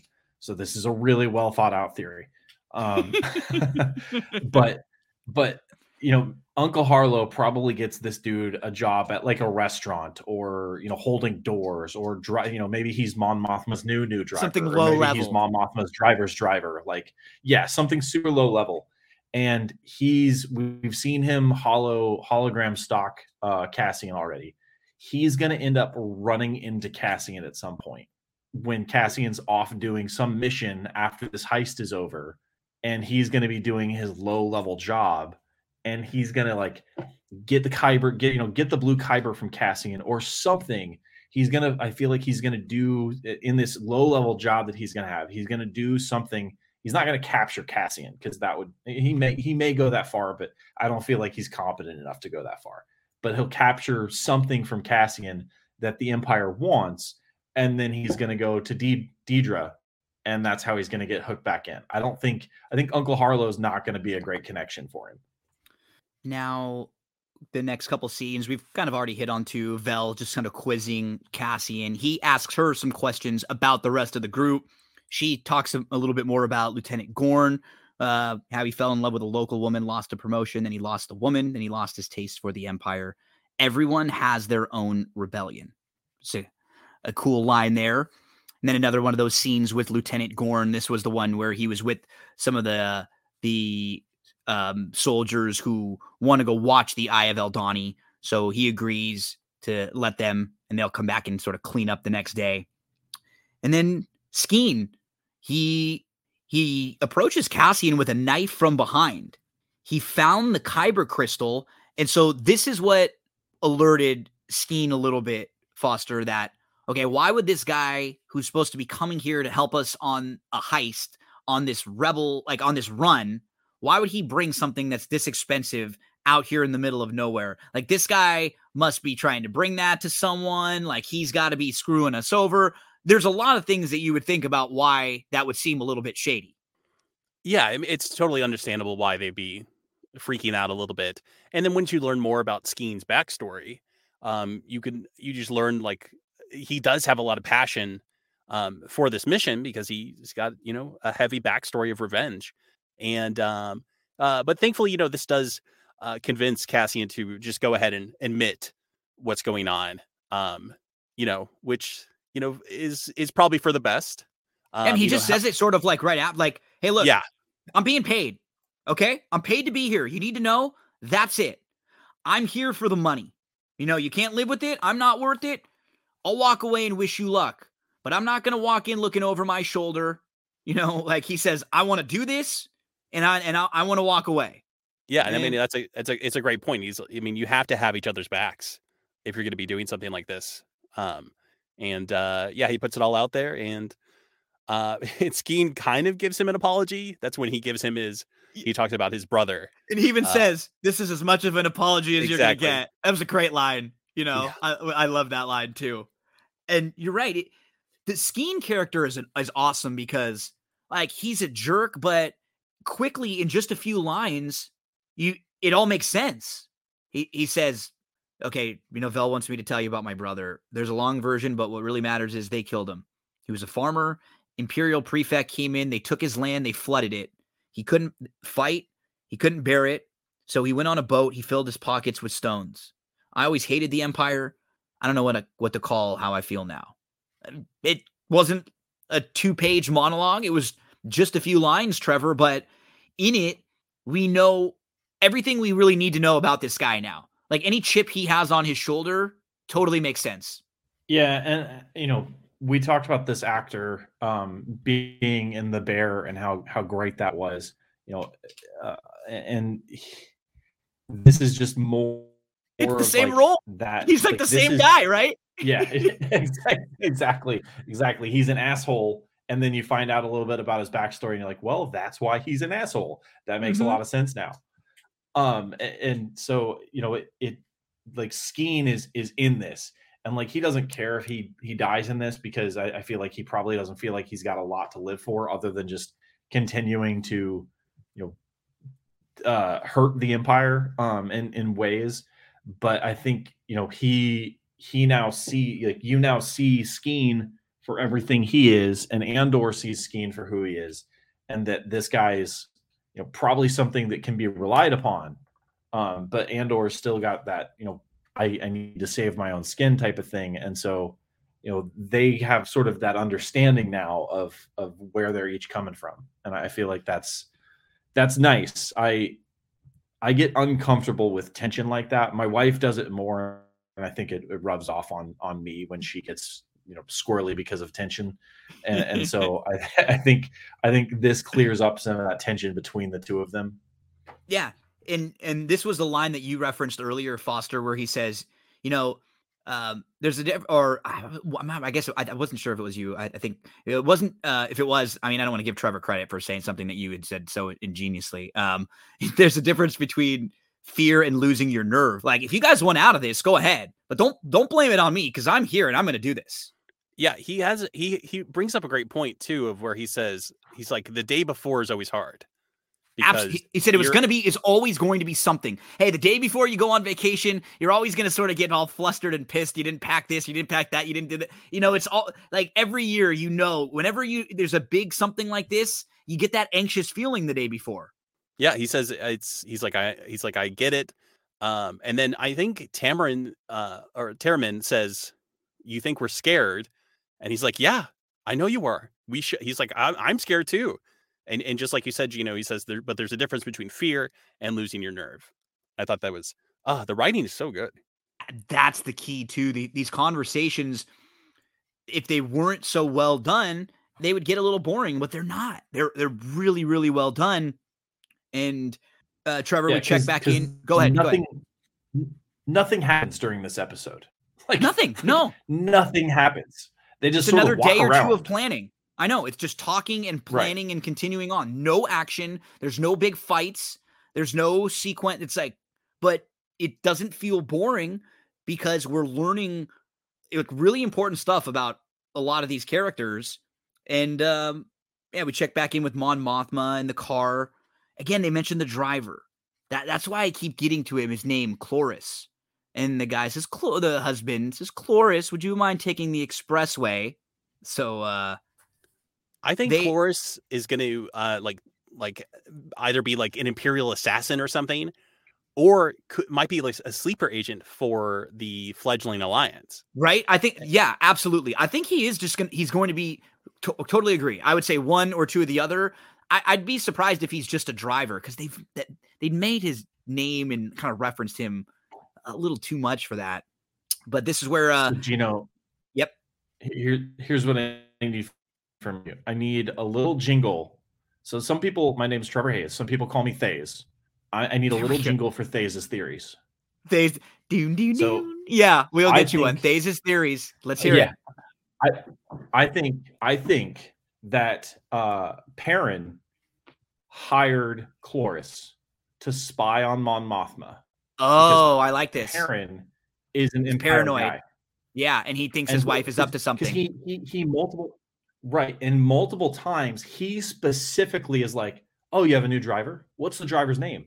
And in like they're riding in the car, and he's like, "What's the driver's name again?" And she's like, "Kloris," and then he like radios Kloris and tells him to do something like, "Oh, here" or whatever. That's my that's my next theory is that that Perrin hired Kloris to spy on Mon Mothma and feed him intel so that he can pass the intel back to the Imperials. I like it. I like it. I can absolutely see that. It makes a ton of sense. He just he's a D bag, man. He's just a bad, he comes off like a bad guy. And God, I don't like the daughter either. So yeah.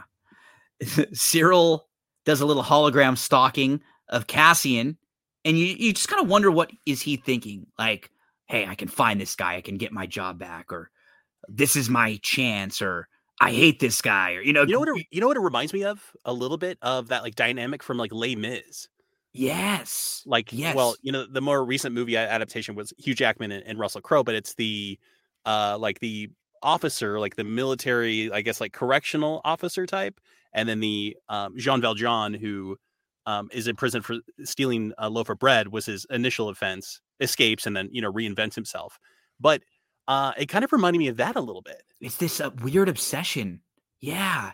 Um, well, and you mentioned you mentioned the gun earlier that Cassian has.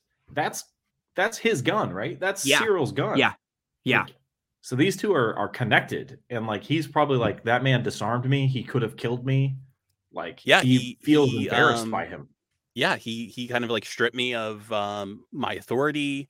Uh, I mean, dare we say like masculinity, and um, so yeah, I think I think they'll they'll be running into each other quite a few times uh, throughout this series. So we're basically getting ready for this uh this plan, and Vel lets them know, okay, uh, Cameron's in charge now, and they kind of go through the plan again. We'll see you tomorrow night if everything goes well.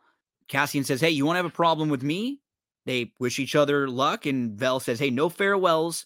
Plenty of work to do tomorrow." And they're they're ready to rock. So we know that next morning, the next day, it's time for this heist that they've been planning out.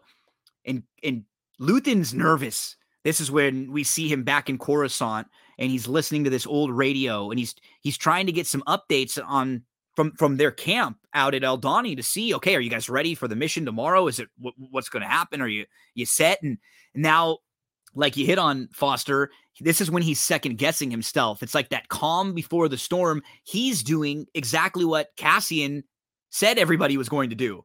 Like you're always going to get mad or get stirred up or flustered the night before. If it wasn't at me, it was just going to be about something else because it's there's this energy. There's this nervous energy that's that's hanging out there and he's saying, "Uh-oh, should I have brought Cassian in there? Should I have done this? I don't know." And I, I like his um his assistant who's just sort of calming him down. She's like, "Hey, I thought you're turning this thing off. You know, get get out of here. You know, you're, you're supposed to get out of here." And she's sort of just trying to ease him down, but we see everybody with this heightened anxiety the night before the big day.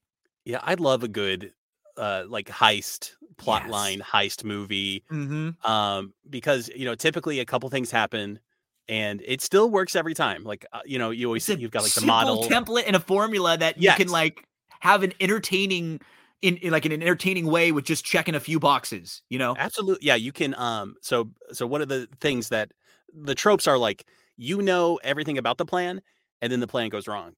Or you don't know everything that's going to happen and so then you're surprised. Um and I think we might get surprised with Vel and Cinta's roles because we actually didn't get any details about that. They just kind of hint that they're going to go off and do something.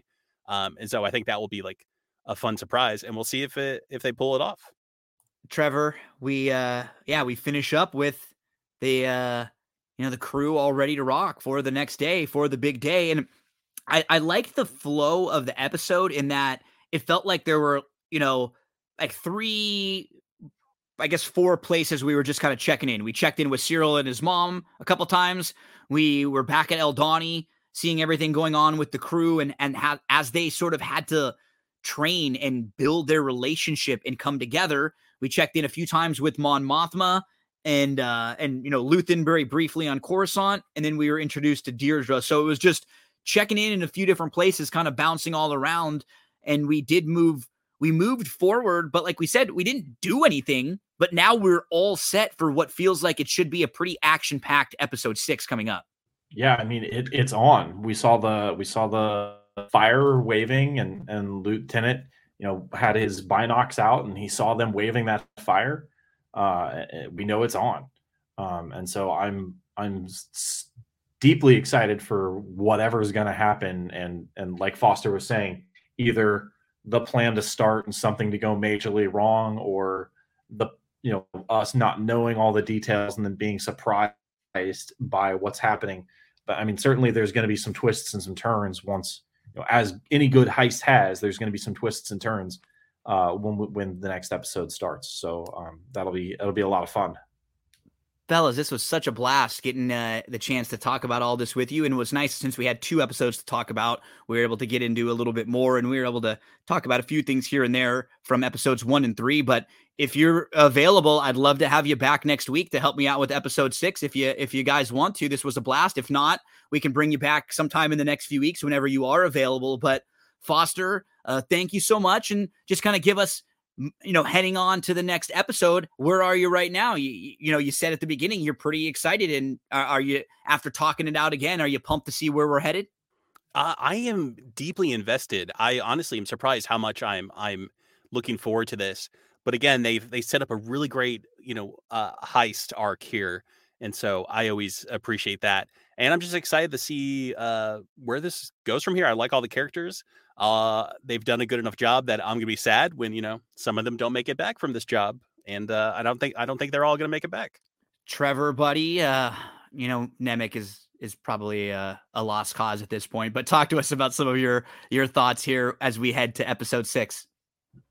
Yeah, I mean it's it's sort of what I was just saying. I, I think Nemik is you know I don't know if he necessarily bites it during the heist. I, I feel like somebody's going to bite it during the heist, but it might not be Nemik. Um, we might get to have him for a little bit longer, but you know he he's got a counter. Um, there there's a there's a death counter over hanging over his head. Uh, you know we could start a Deadpool for him, um, but uh, you know odds are he's probably biting the dust during this heist. Um, but you know, I'd like to see him stick around for a little bit longer, and maybe he meets Mon Mothma and gives his manifesto to her, and then bites it after that or something. But um, you know, it's it's it's interesting to see. You know, thinking about you know this this next episode is going to be interesting, just with with the heist and the action that hopefully we receive.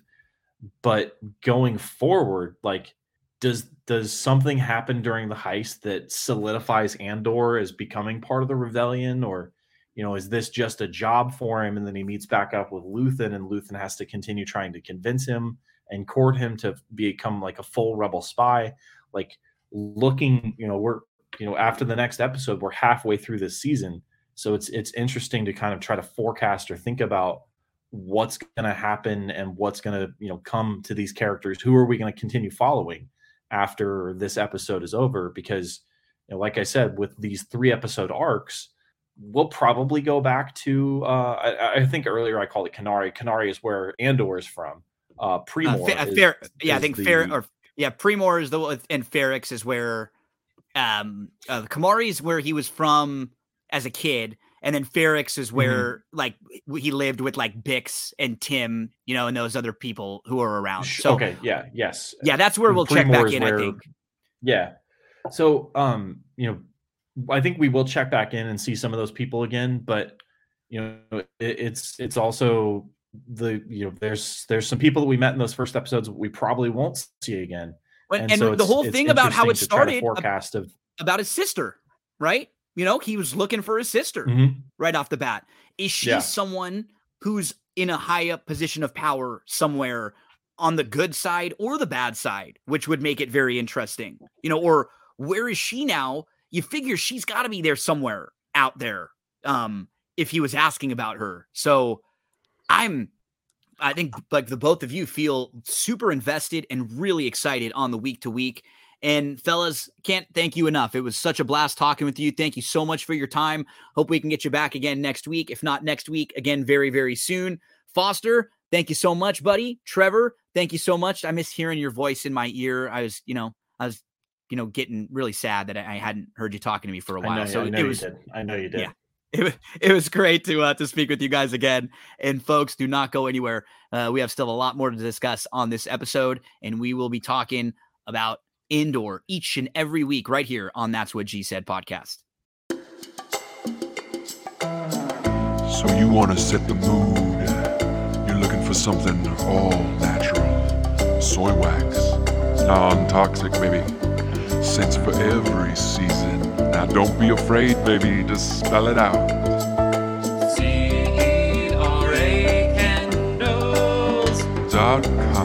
And don't forget, promo code Gino gets you 10% off. Mm-mm. right now, probably that pumpkin, anything pumpkin you want, you go to ceracandles.com. Any scent you want for any season. C E R A candles.com, Cera Candle Company, all natural soy wax candles. This isn't just a different candle company. They have a unique, unique thing that brings them to the table. What's different about them? The soy wax. No pollutants, no carcinogens, no toxins. They are healthier for you. They are better for you. You have your kids around, you have your family members around, you have your animals around. You don't want them breathing in toxins. You want to be able to, to light a candle and to know that it's not going to hurt anybody, it's not going to harm anybody. That's what you get with ceracandles.com. They are all natural, and because of the soy wax, they actually burn longer than the other paraffin wax that uh, leading candle brands and candle companies will use. C E R A candles.com. Holiday seasons are coming up right now. Think about all of the different scents you can get for, you know, Christmas. Gingerbread cookie, cranberry, s'mores, Christmas morning, cinnamon, vanilla. They have a holiday box come Christmas time if you're looking for gifts to give. But right now, along the way, we got to stop at Halloween and at Thanksgiving first. CeraCandles.com will actually give you 10% off when you use the promo code GINO, G I N O, gets you 10% off your purchase. It's a great gift for someone. You know, you're probably always thinking, ah, what do we get for aunt or uncle or friend? We're not sure what to get. Get a couple candles for them. Nice gesture. It'll help get their office or their home smelling nice, and you'll tell them, hey, these aren't just regular candles. These are actually soy wax. They're healthier for you, they're better for you and for the environment. CeraCandles.com. Let's finish up with She Hulk. Just one episode remains, episode 9, so we have to get you all caught up before that. Episode 7 and 8 with Tim Kelly, The Deep Dive, scene by scene, episode 7, and then we dive right into episode 8. Following that, we get you all ready for the season finale that comes up in just a few days. It's She Hulk with Tim Kelly. One more episode remains of She Hulk season one. Tim Kelly joins us to get all prepped for the season finale of She Hulk. We have to talk about episodes seven and eight. We'll double up because we missed last week. TK, spoiler alert, spoiler alert, spoiler alert. Our man Daredevil is here, Matt Murdock. Yes. And Yes. gosh, you know, the the show overall, I don't think at any point it's been bad, but it just it felt Mhm. like there were so many times where we would spend a long period of time doing things that were a little inconsequential overall. Yeah. And I feel like the last couple episodes, even in episode seven that we talk about, I had a pretty good time there with a lot of these crazy, goofy characters Yeah. at Blonsky's ranch. They were sort of fun. Jen kind of found herself.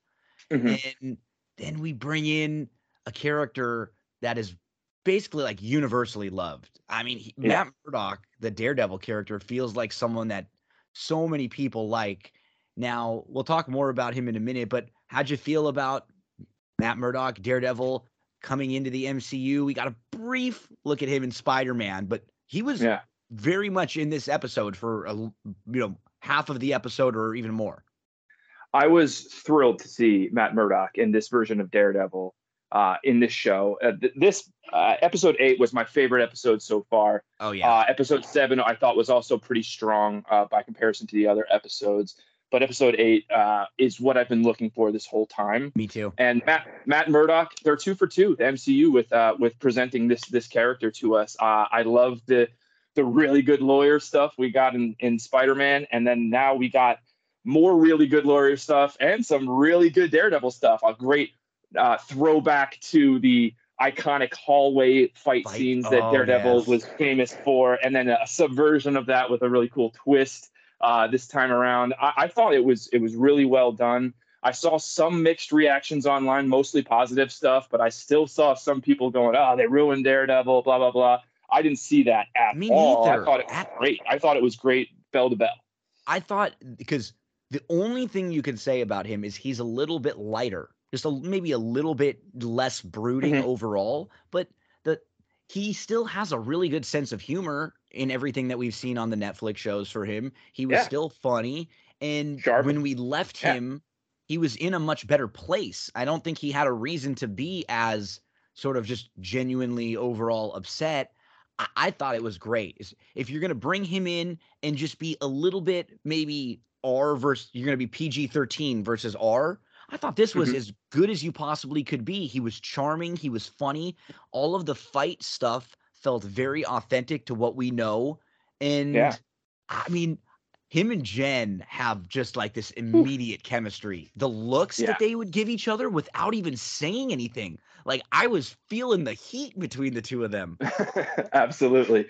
Uh, and and then she needed that, you know. She got ghosted in the last episode, so dealing was with a ghost, and now now she's saved by a devil. So I, I'm I'm really happy with that uh, that flow of events there. And uh, but, Full circle for her. Yeah. right? Their chemistry, though, uh, absolutely dynamite, uh, and that's one thing that we've, you know, always kind of praised the MCU and a lot of these Disney Plus shows for is just having great casting with great actors who have real chemistry together, and that's what carries a lot of the, uh, the, the these shows and these stories. Um, but yeah, they were absolute dynamite. I, I want to say these might be my favorite. This might be my favorite pairing in the MCU so far. I, Uh, I agree. I just want to see and and you can't help but think like for both of these characters and for someone like Matt who you know the life that he lives it's so difficult for him to be with someone who is just a normal person maybe going through day to day but these two can have it like can share things with each other that maybe nobody else can they live such a similar type life and they could do things together that they may able to they may be able to have a relationship that they couldn't have with a normal other person. I'm I'm like already fantasy booking this show. You know what I mean? Like I'm Right. I, where I want these two to go years down the line. That's just how much I love this. And I it took a little while, but we we usually say at the end of these shows and movies, they know what they're doing. And again, it kind of feels like even if it, it might have taken us a while to get here, we're very excited about where we're moving Yeah. now with Matt Murdock, Daredevil back in here. And uh yeah, before we get to episode eight, though, let's dive back a little bit more into episode seven, which was the retreat. And Mm. we went to Blonsky's meditation clinic. But Yeah. first, we got to see Jen getting all ready for this date with Josh. She met Josh at the wedding, this guy who seemed like he was a great, great dude. He was honest good to be and flirty and but but he was like like you read just like sweet really sweet almost too good Yeah. to be true she's texting with him and we should have known right away when you look at one of the texts, he says to her what's your address or i guess i could just drive around your neighborhood screaming your name and she says back how would you even know what neighborhood i live in? And then he Hmm. kind of like changes the subject.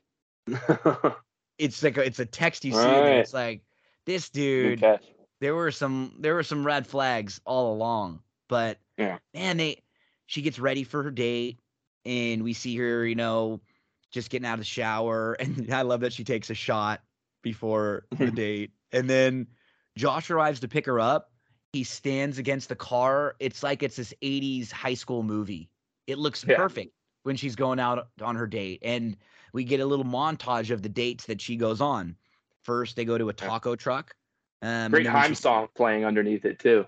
it it's really band. well done. It, it is like the little montage, and they go to uh um a food truck.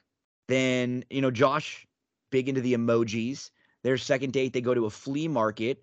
She really teases him when he goes for the kiss at the end of the second date. Like she acts like she's going to, and then she she just opens the door and she walks inside, and she's like looking at herself like, "What the hell did I just do?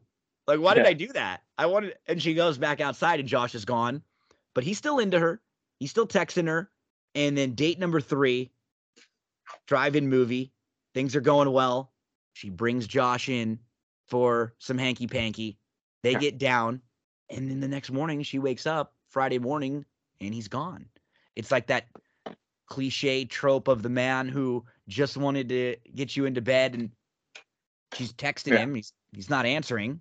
And she's starting to get distracted now. Initially, she's not really mad, but you know, he's not responding and she's starting to get flustered. So she goes into work and still no response. And Nikki's trying to kind of talk her off the ledge a little bit. She says, it's just the first 12 hours after you sleep with someone for the first time, it just feels icky. After that, you just gotta you gotta coast through it without doing anything stupid. So th- this was why I liked episode seven a lot. Man, Jen was mm-hmm. going through some things that we all go through. Like we've all been here right. before, where you're just like waiting back on the text. And she's I thought they did a really good job with how like almost uncomfortable it is watching her for a lot of this episode. Like you feel it. Like yeah. she keeps checking her phone and you just want to be like, stop checking your phone. Like you just want to tell her like what Nikki and Blonsky have to tell her. And but like you can feel the like her angst. She's just and you're just like, Josh, send her a fucking text, man. Like tell her that your car broke down or like where are you, dude? You know, like, we're just like talking to the right. the show here. I thought they did a really good job of getting that across because like I was feeling it for her. Absolutely. And I, I feel like she was actually in this episode really dealing with her own insecurities uh, and her her her own weaknesses and kind of battling that inner battle uh, in a way that uh, the audience could really connect to. So I, it, up until this point, I feel like there's been a lot, there's been a little bit of that, but a little too much of like this person is perfect, they handle everything perfectly, out. everything works out. works, out. Yeah, but this episode, I, I you could really get behind her because you could you could empathize with what she's going through, and you could see why she's you know feeling certain ways, and uh, you you want to see her grow and get through it. And the episode does a a really fun uh, job of doing that. I think this was an episode that could have just been filler, it could have just been a silly, fun episode, and it was that in a way. But it also had some really good character moments and developed our main character here, Jen, um, in a very important way. I think uh, going into the finale. Uh, where they're going to really break her down uh, heavy, you know, in episode eight, you know, just prior to the finale. Uh, she's about to deal with some really big stuff. But right now, she's tackling some inner demons that uh, have kind of plagued her throughout, and she's in a, in a new place right now. So I, I can really appreciate like wh- where the story is going and uh, where it is right now. So by Saturday morning, she looks insane. She hasn't slept all night. Poor girl. Still nothing from Josh. She's watching the Great Muppet Caper, sitting at home on Saturday night, just doing absolutely nothing, waiting for this text. Then Sunday morning, her phone rings. It's not Josh. It's Emil's parole officer, Chuck Donlin. Apparently, there's some something going on with the inhibitor. So Chuck has to go up to the ranch to check on Emil. He wants Jen to come with him just in case something goes wrong. He'd like to have a, a Hulk there to help him out. Yeah. And uh, Jen, she agrees. I mean, it's not like she's got anything going on.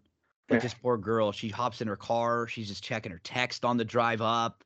She keeps refreshing every few minutes, just agonizing watching her. She does take a, a little bit of a detour to sing some MMMBop for yes, a second. Thank you for mentioning that to herself. and uh, and then she enters the summer twilight retreat, and uh, Chuck is there. He's kind of scared. it's funny when he asks her to hulk up. Yeah. He says, uh, "You gonna do your? You gonna put on your green suit?" she says, "What?" He says, "Get big, jolly green yourself." What? what do you call it? Hulking out. Oh, okay, good. Whatever it would do it. So, um, they find out that the inhibitor has just been malfunctioning. Apparently, Emil may have gotten a, a jolt from electric fence because his favorite chicken, Princess Silkfeather, was stuck, and um, so just seems like Blonsky's being goofy out on his ranch. Doesn't seem like all that much is happening. But as Jen get, gets ready to leave, out of nowhere, two randos just start fighting, and they just land on her car, and she's like, "What the hell is going on?" And we get introduced to Manbill, to Manbull, and El Aguila, who are just hilarious characters. They are like these F list uh superheroes, you know, like these you know, they're not, Not even, even like D. D list. They're just so far below. A man bull was an experiment gone wrong, and he was created in a lab. He was a daredevil villain from some of the comics. El Aguila is kind of a Hmm. funny character. He actually reminds me of our buddy from uh, Hawkeye a little bit. Um, what, Oh, what was, yeah. uh, you know, uh, um, he The swordsman. the swordsman, exactly. Because El Aguila was born in Spain, but he's actually a mutant, um, which is very you know important to where we are in the MCU right now. He can Yeah. Seeing more and more of those these days. bioelectric energy. His name is Alejandro Montoya, kind of a Robin Hood type, a crime fighter for the poor. Um, in some of the comics, he was believed to have lost his powers.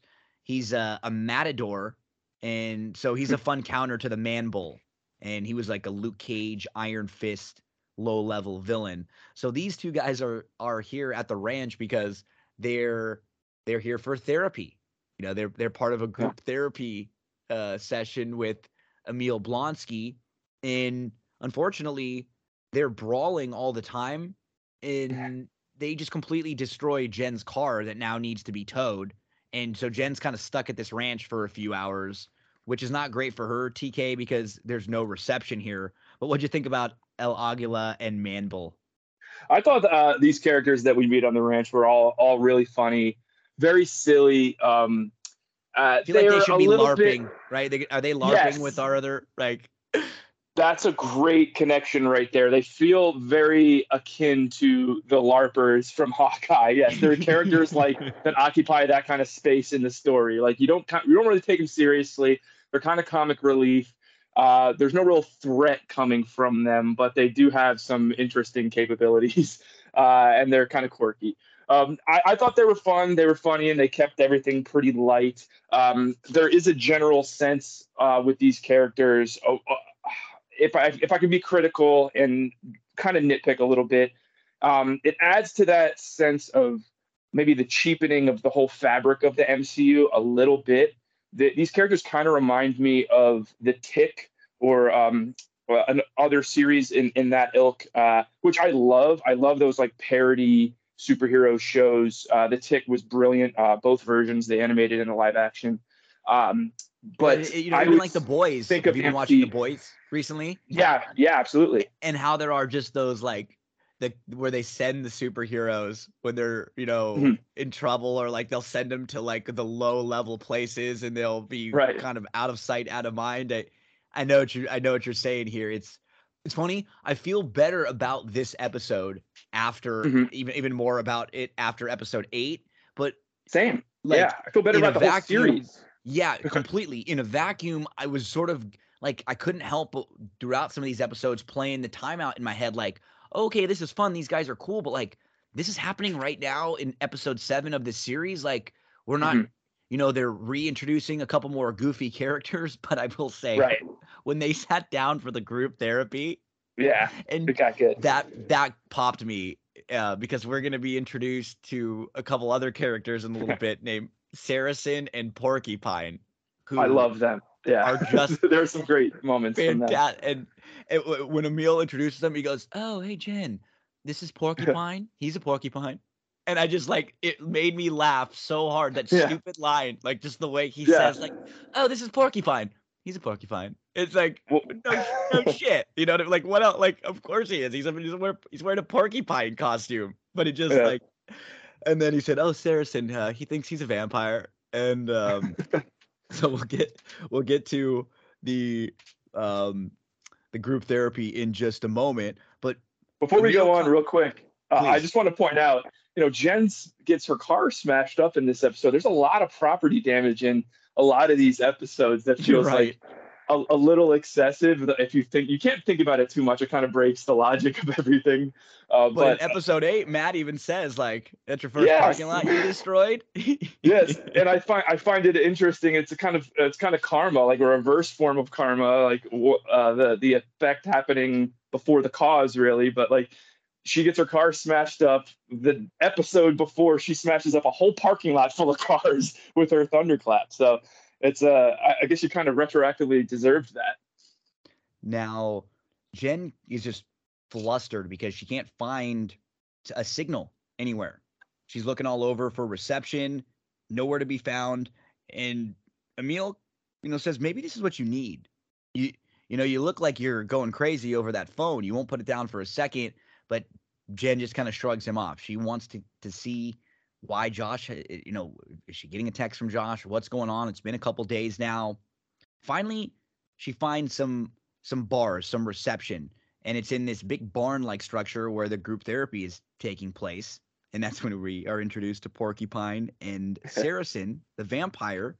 Now, El Aguila and Manbull are there. Um, he says, just because I am Spanish and I have a flair for the style, people constantly assume that I am a man, a matador.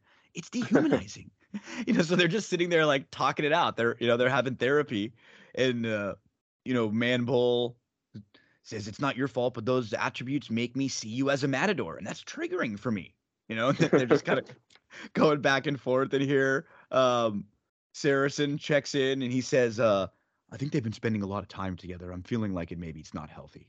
and then the porcupine agrees. So we just see this group of like oddballs having a, a therapy session, and uh, one guy walks out, and it's Wrecker. It's someone that we saw yeah. earlier on, the wrecking crew leader, Wrecker. But he's now a changed man. The only thing I thought was weird about this, you know, Jen Jen sees this guy who tried to mm-hmm. attack her, tried to jump her, and she is a little bit upset with him. You know, she tries to go after him. Blonsky calms her down, but she doesn't ask him any questions about anything. She's sort of just right. like, as soon as Blonsky tells her to go sit in the chair in the corner, she's like, okay. And then that's that. She doesn't she doesn't investigate a little bit more. Okay, maybe this guy's a changed man, but he can't tell you anything about what he did, who he worked for. If he's a changed man, doesn't he want to give up the the bad that he did before?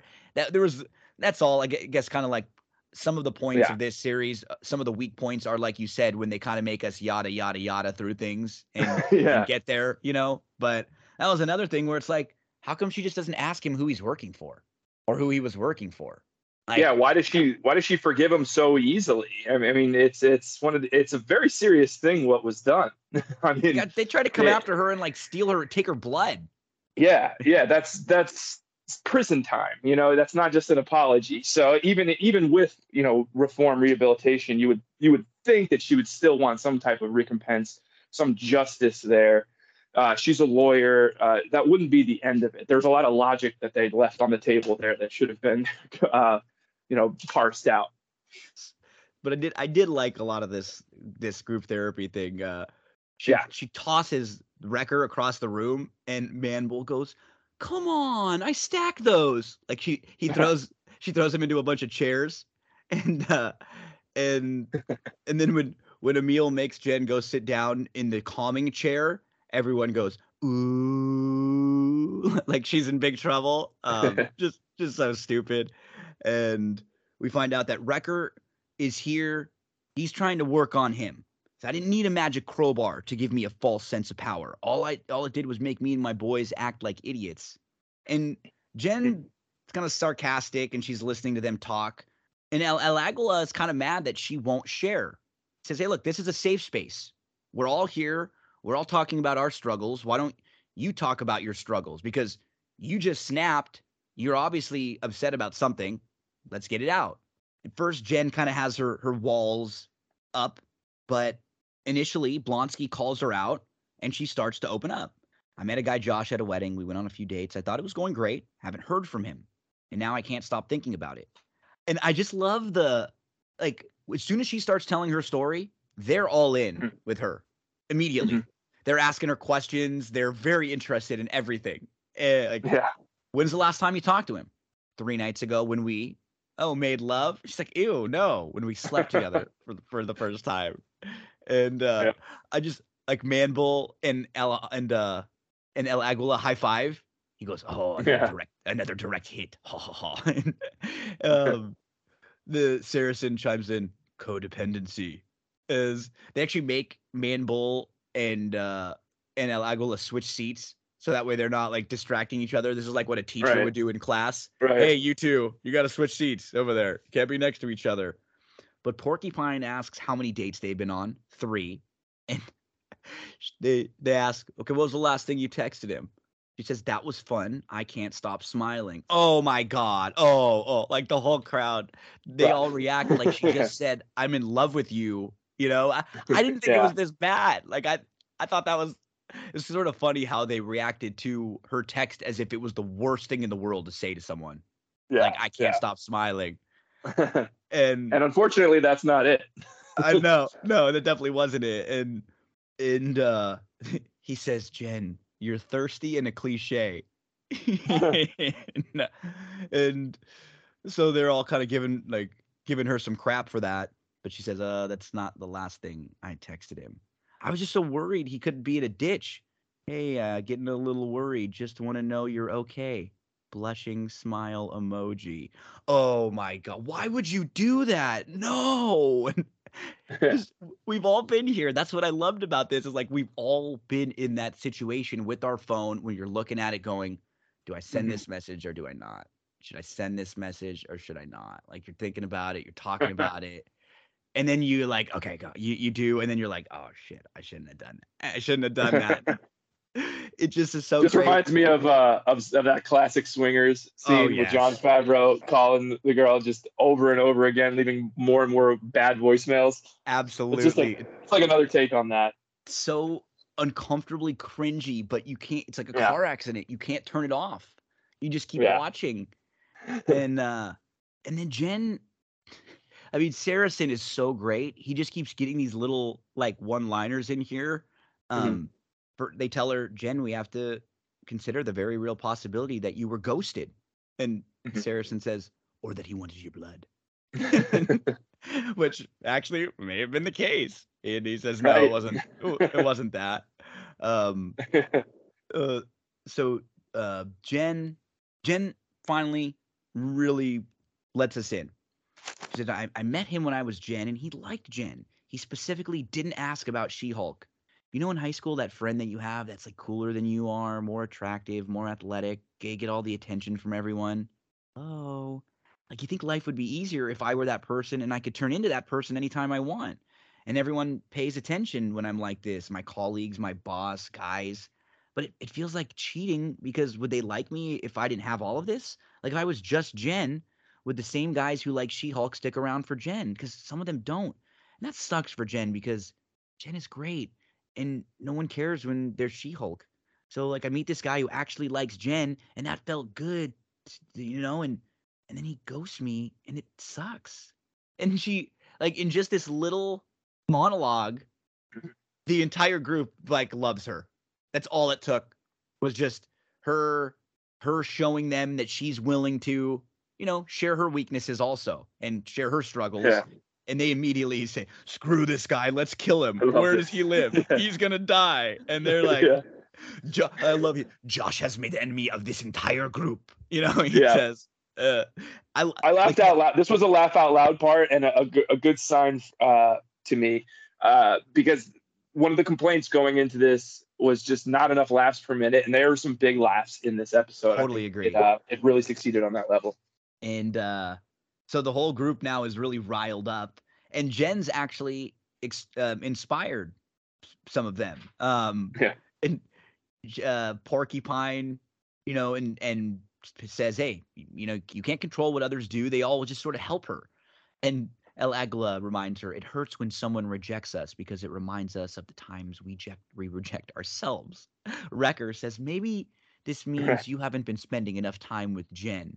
And then Saracen says, "And that's a shame because I bet Jen is pretty damn great and tasty."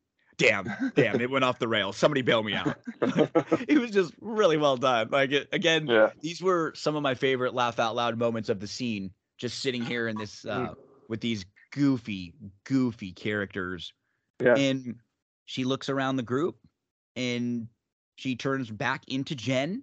And now she's actually made Porcupine comfortable enough to take off his mask. This Porcupine character, he he has like a phobia, so he will not take off his costume. He's created this costume and mask. He won't take it off, and now he's comfortable enough to take this mask off. But when he does, it's pretty stinky. I mean, think about it. Smells He's, like a he's had this mask on for a long time. Oh, it smells like a fart. and, yeah. and, uh, they uh, okay. Can you put that thing back on for a little bit? So, I mean, th- this was really fun. They chant for Jen. Yeah. They tell her, "Hey, you know what? Josh isn't spending time on you.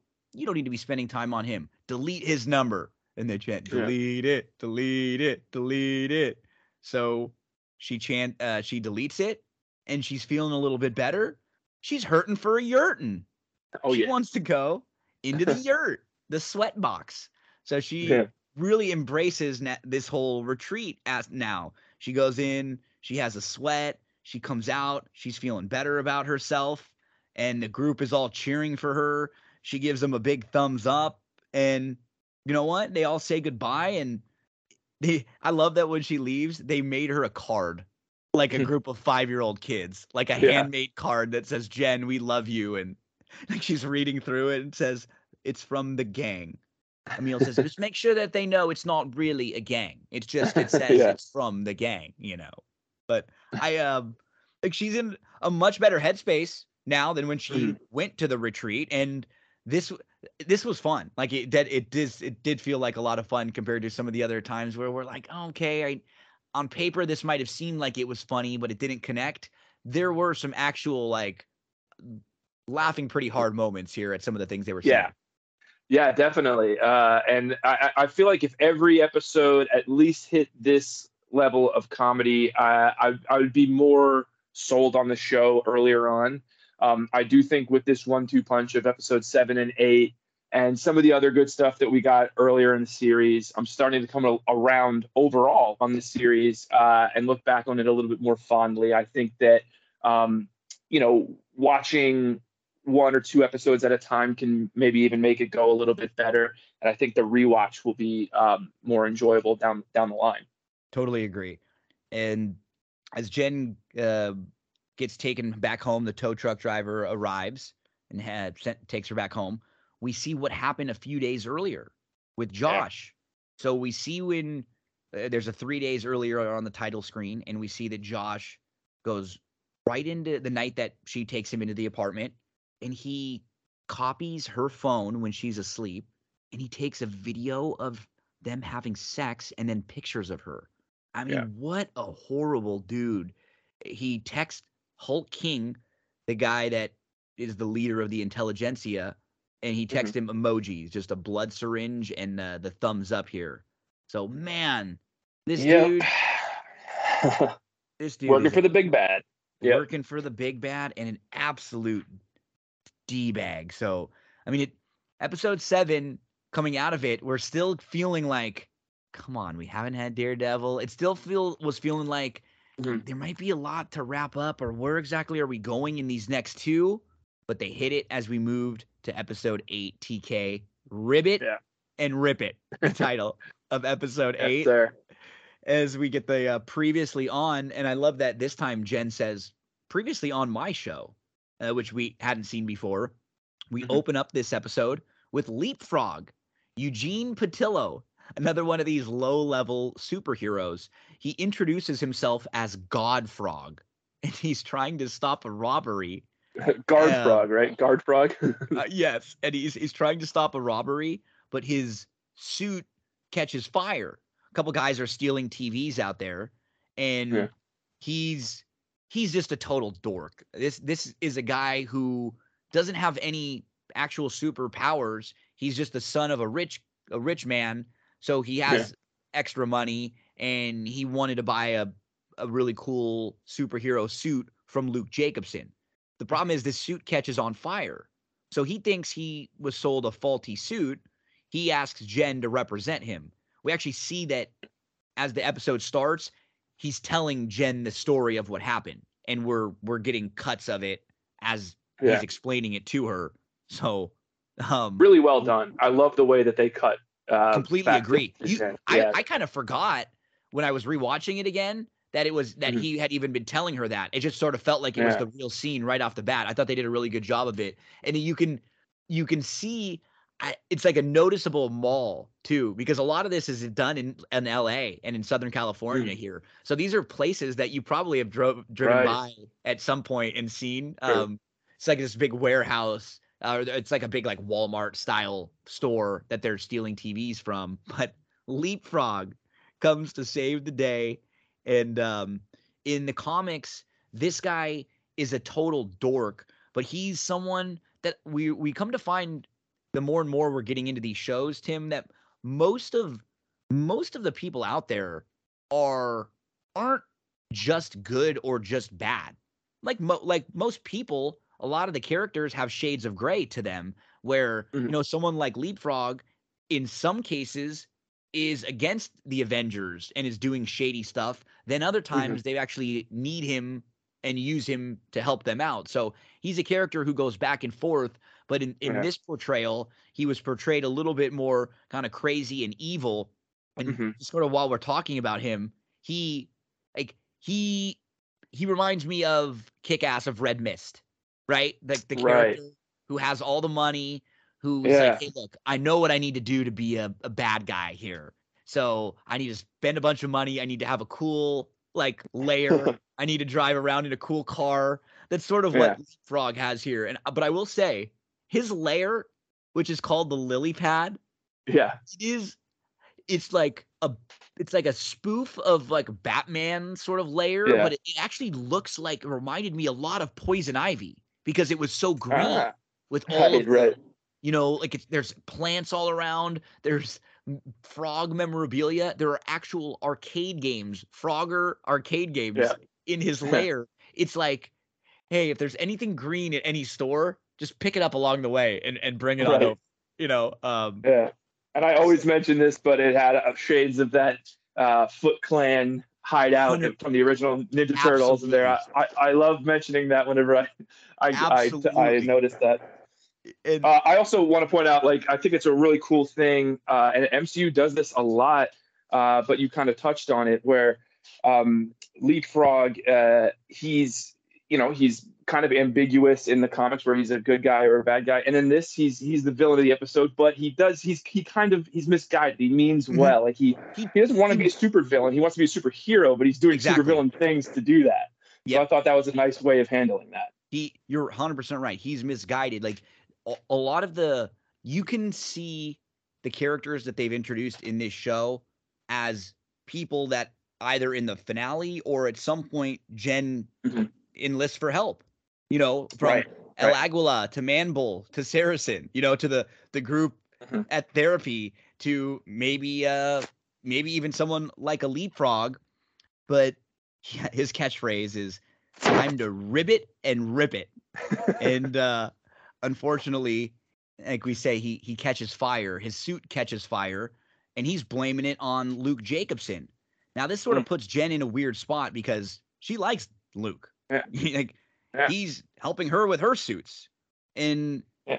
i mean you, you like jen's pretty smart she can tell right away that Patilio Eugene is just like a like a sausage. She's like, "Ah, Right. come on. And like I this guy, I like Luke.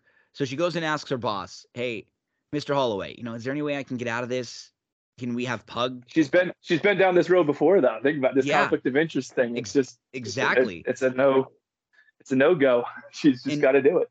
And he tells her, "Hey, look, you know you, exactly what you said. You've been down there. You've been here before. They're willing to sign a conflict waiver." Jen is sort of in a weird spot though. She's like, "I like this guy, and I like my nice clothes, and I don't know where else to go Yeah. to get clothes, and I don't want to screw this up." But apparently, Yeah, I mean, it's the only guy that can make clothes that fit both versions of Jen. I mean, it, it's not even just that he she likes the clothes; it's it's almost a necessity to her. So it's And- it and sucks that for as much as her could lose out boss, on that.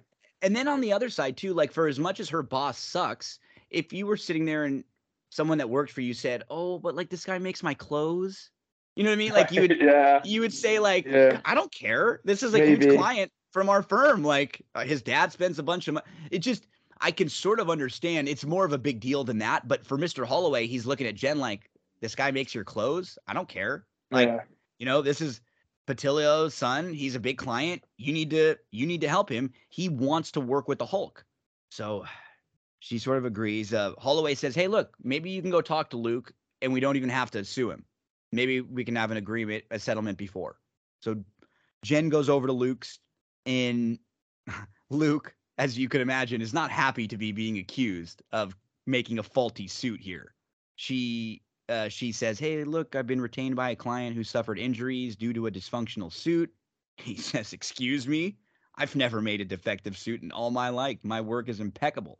And I guess that was the, the one of the the few things in this episode that bothered me is just like I, I guess they don't need to show us it, but I mean, I feel like Jen would have had a conversation with the guy about the suit and found out pretty quickly that like or or Jen may have taken Luke's side a little bit here like, okay, look, I know Luke, he makes me clothes.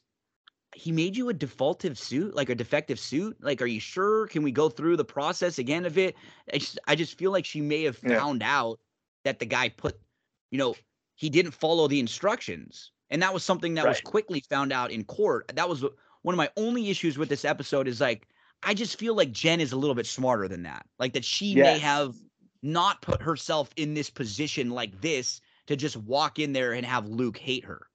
I mean, Absolutely. I wouldn't Yeah, do that yeah. to one of my friends. You wouldn't do that to one. You would eh, eh, you would want to hear the whole story maybe from both sides Mhm. and then because she immediately just sort of takes the leap leapfrog's side on this, which that was the only thing I thought was a little disingenuous to her character. yeah it's silly and a little bit ill- illogical for her to do that and you're, you're right she she would have in the course of uh, preparation for this case asked a bunch of questions to to leapfrog and she would have found out about the uh, the jet fuel unless he was lying to her. Maybe she did ask directly about And that's you know that's did you do point. anything different?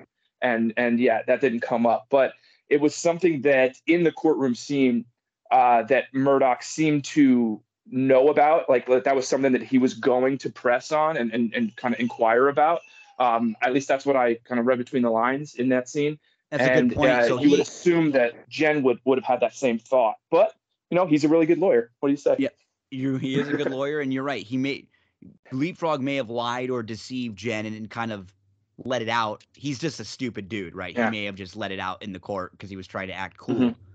And that's Mhm. where we go next. We go to court. Jen is there representing Eugene, and uh, but before when Jen walks out of Luke's, they they kind of leave it leave it bad with each other. You know, Luke is mad. He Yeah. destroys the dress that he's been working on for her that's on a mannequin. He says she's never going to get another suit by Luke Jacobson ever again. Blacklisted, absolutely. Blocked, blacklisted, reported. And then Jen gets mad. She says, I'm going to take you down. Yeah. He's, he says back, I hope it's not down to wherever you get your ugly clothes from. he had so many good lines I- like his delivery is so flawless he he says another one after where he says, "Of course, I'm not a monster," and then he rips her in the next line. It's so it's so great, Yeah. and it's just he, he hits he hits this character perfectly. Yeah. Um, he says, "Goodbye, tragedy." She leaves. like everything he says is gold it is just money. So we're in the courtroom, and Judge Price is there. We've seen him a few different times. He's uh, he's been the judge for a couple of the cases, I think, in episodes one and three. And Jen is there representing Eugene.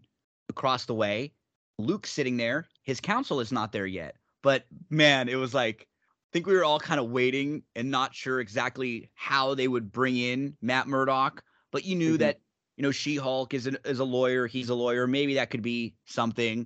But when Yeah. when you have Luke sitting down and he's waiting for his lawyer to walk in, it was just it was a perfect moment where I I could feel it before he walked in. Like, oh, okay, Oh, yeah. I know where I know where they're going here. yeah Here he comes.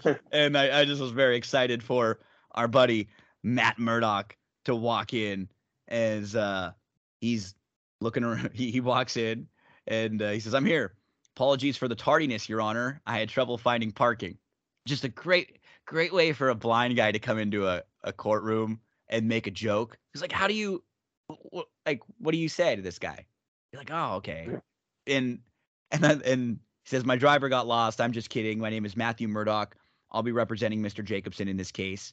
Uh, sorry, I'm late." As a first point of order, I'd like to ask that the motion to compel production of the defendant's client list be rejected. It's not relevant to the litigation. So he comes in, he sits down, he asks for something to get thrown out. Jen looks Yeah. over at this blind guy that just Yeah. walked in and she says, Who's this asshole? I love With- it. Yeah, and, and it's a fourth wall break too. Th- This She- whole this whole scene is Chef's kiss right here. The Oh my introduction. gosh. He comes in with such swagger. He's got jokes.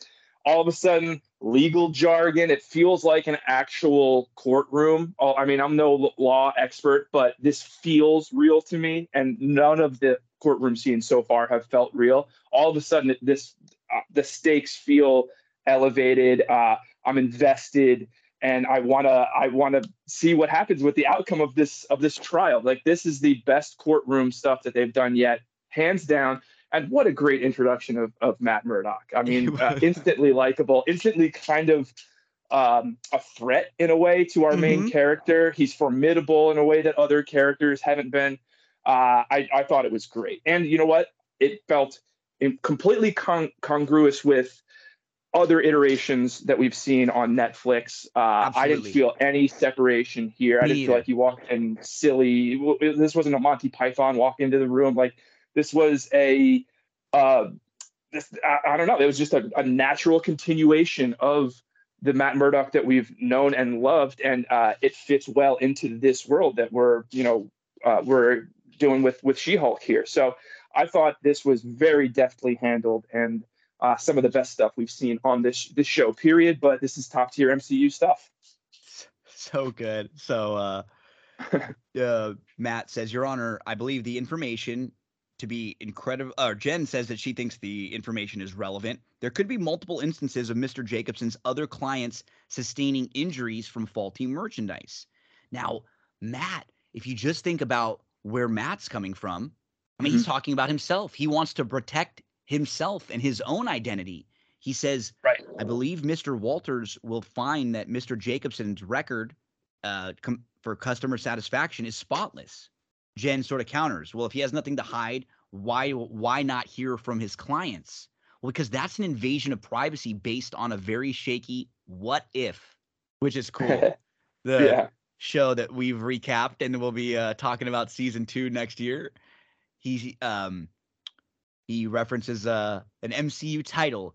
Jen Mhm. counters. This is a very common procedure in product liability lawsuits. It's material to the case whether this type of malfunction has affected other people. There's no right to privacy when employing Mr. Jacobson's tailor services. Matt disagrees though. We're not just talking about a product. The very nature of his line of work is making suits exclusively for superheroes. That necessitates anonymity. And then we get a, a very important piece of Oh yeah. exposition. Oh yeah. The Sokovia Accords have uh, been repealed. Boom. Wow. This is the first time we've heard about this. yeah, that's major. That is Huge absolutely stuff. major. And Now- it retroactively makes this whole series make a lot more sense. Uh-huh. That there's all these, the you know, damages and superheroes stuff, right? running around and yeah, Mhm. damage control and and yeah, all that stuff. Uh, so it, it it works very logically and also ah how good it is to feel the sense of like an interwoven fabric of the MCU that the beauty of it all Totally you know that, that connection to the greater world and the you know the the story arcs of, of that and um, adherence to you know the the things that they've done before and, and and acknowledgement of that. I think that that's all really important and it adds to the sense of realism and stakes uh, to this show and every show that they do. And now I really want to know, okay, like when did this happen? At what point? What Right, was the and what was the thing? Why exactly? motivating factor are there still people fighting for the sokovia accords is that tied into what we're what we're experiencing this whole thing with the um uh with uh the hulk king and and and then like are, are they conspiring to try to maybe reenact the Sokovia Accords. Uh, if we jump ahead to the end But of this a- episode, Because that was a is that a Thunderbolt Ross. flag? Yes. Right. And because that all involves Thunderbolt Ross, I believe, which was Mhm. tying back to the Sokovia Accords too. And very, very good point. But Matt Murdock lets us know in court the Sokovia Accords have been repealed. And Mm. Matt is basically talking about himself now. He says, we're um, Jen Jen reminds him that superheroes operate in the public eye, so as a public figure, there will be some loss of privacy. Hey, we're not talking about celebrities, superheroes who have enemies who will try to harm them and people close to them, the ones who didn't ask to be part of this life. Miss Walters chose to have her identity be public, but she can't choose for everyone else. This isn't about privacy for privacy's sake. If this information is not protected, not only would it ruin my client's career, it could put a lot of people in danger and all over one man's misuse of a suit. Mm. That's some good lawyering right there. Oh yeah, really good lawyering. That's some that's some good and Jen like the faces that Jen is making are incredible all episode. Mm. Like she's Yeah. looking at this dude like damn, I hate this guy but he is like sexy and smart and like sharp and just damn it. Why is he Feeling on it, the yeah. opposite side of me right now? right. It's um the judge agrees. He says, "Hey, the motion to compel discovery is denied." Eugene says, "What? I just mean I didn't. I don't get a new suit." He stands up and whines. she says, "No, look, uh, sit down." He then he takes out the suit and it's all burned up, and we get some awesome Daredevil stuff here as Matt Murdock just he sniffs a little Yeah. bit, and he can smell the fuel on the suit, and he can sense that it's jet fuel. Which Eugene responds and says, uh, "Yeah, I use jet fuel." And Luke Luke stops him. He says, "What? My instructions didn't say to use jet fuel." And he, uh, uh, um, no, I, I didn't use jet fuel. I love that Matt says he's lying. Don't ask me how I know. I just yes. know. and then the judge here. Oh my gosh, another laugh just- out loud moment. We all just heard him lie. So Yeah. even the judge says, "Yes, we can all tell he's lying." And yeah. like I, even like his comedy was really good and the timing of it was excellent Mhm. like it- Yeah. i don't know if this is the case but it sure just feels like they were very very careful and serious about yeah. how they wanted to bring this character in and paid extreme attention to detail compared to You maybe some other things that they just sort of you know let fly by everything with Mhm. him like i can't even point out anything that i think of that i didn't like i mean honestly it Yeah. was very fun it was smooth the fighting stuff was good the chemistry with jen like his quips were were funny but they weren't like Yeah. they weren't slap slap stilly like they were kind Right. of cute but also kind of funny they weren't cornball stuff They were in the moment, logical, character driven stuff. Nothing undermined the sense of who he was. Uh, you didn't get him being like silly or No. acting out of character just for a laugh that kind of makes the audience go, wait a minute, is this even a real character anymore? Uh, no, it was all completely consistent with the character that we've known.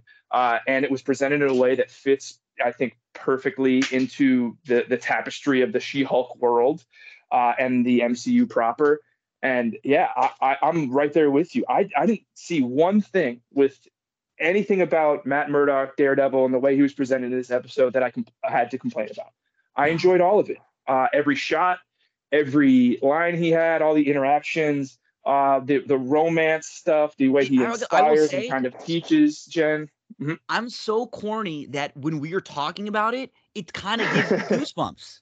Like when we're talking about it, like how much they hit a home run with it. Because I love, I really like this character, and I will say, the Daredevil Netflix show is one of my, and I'm going to say it's an Mhm. MCU thing now, but it's like it's one of my Yeah. favorite things in all of the MCU and the Netflix stuff because it was, it was so good, and this character was Mhm. just really well done and I, I you're always worried and i was a little bit worried about the introduction with him but man like i felt so great a- after seeing this episode, and Jen Jen hopes that since the case is over, that Luke will help her and will make clothes for her. But he, he absolutely not. He says, uh, "No, Jen, because I hate you now." So, she looks so dejected there too. I love So how they sad. shoot her from, you know, she, she they shoot her from a high angle, so she's like really low in the frame, looking up, like kind of just begging at him, and she seems so desperate. It's just huge letdown. She's so crestfallen by the end of it. So of course she's at the uh, the legal ease, the bar, and uh, she's having Yeah. a drink. And as she's sitting there, the bartender places a, another drink in front of her. Somebody across the way bought her an appletini, and it was uh, Matt Murdock who's sitting there. She uh, he asks if he can join her, and he walks on over and sits next to her. He says, "Hey, I wanted to extend a peace offering." And then just immediately when they start talking, the chemistry is Mm. just there. It's just Yeah, it's just Dynamite. there like between these actors even you can just Yeah. feel it they're they're just flirting and it's not Mhm. Cr- it's not like forced or cringy it's just like boom boom boom uh, she says i hate it when people take the high road. So what's your story matt murdock? You're from new york but you flew all the way out here for a product liability case? Is uh he he says oh you know you're like you've been looking into me. Uh, Yeah. luke luke jacobson made a couple new suits for me so i owed him one. And she looks up at she looks at matt and says doesn't really look like it. He says oh you're insulting a blind man's clothes that's a low blow he says I and by the way, he, he looks sh- sharp as fuck. By the way, he, He looks uh, sharp He as a looked tack. Yeah. great and then he says i am wearing pants right and that was like that's the one that popped her yeah. I think Yeah. that was like she was still at the very beginning like a little a little jabby because this is a like honest she's got an ego. She's a lawyer, right? This guy just beat you. Right. So Oh yeah. as much as as much as he was right, you're probably still like, you know, you're having your drink and you're like, damn, I lost, you know. But then he comes over here and he he makes you laugh. He buys you a drink. He says he's wearing pants.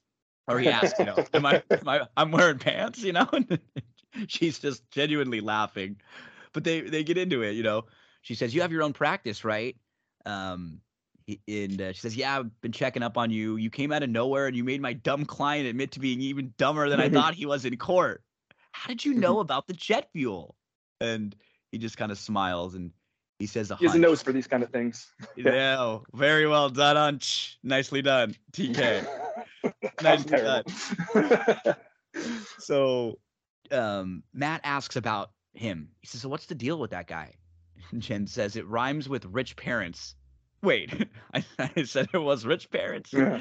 His dad is an important client, so he is an important client, and like, I, it's just something small, but this interaction Mhm. is just so real.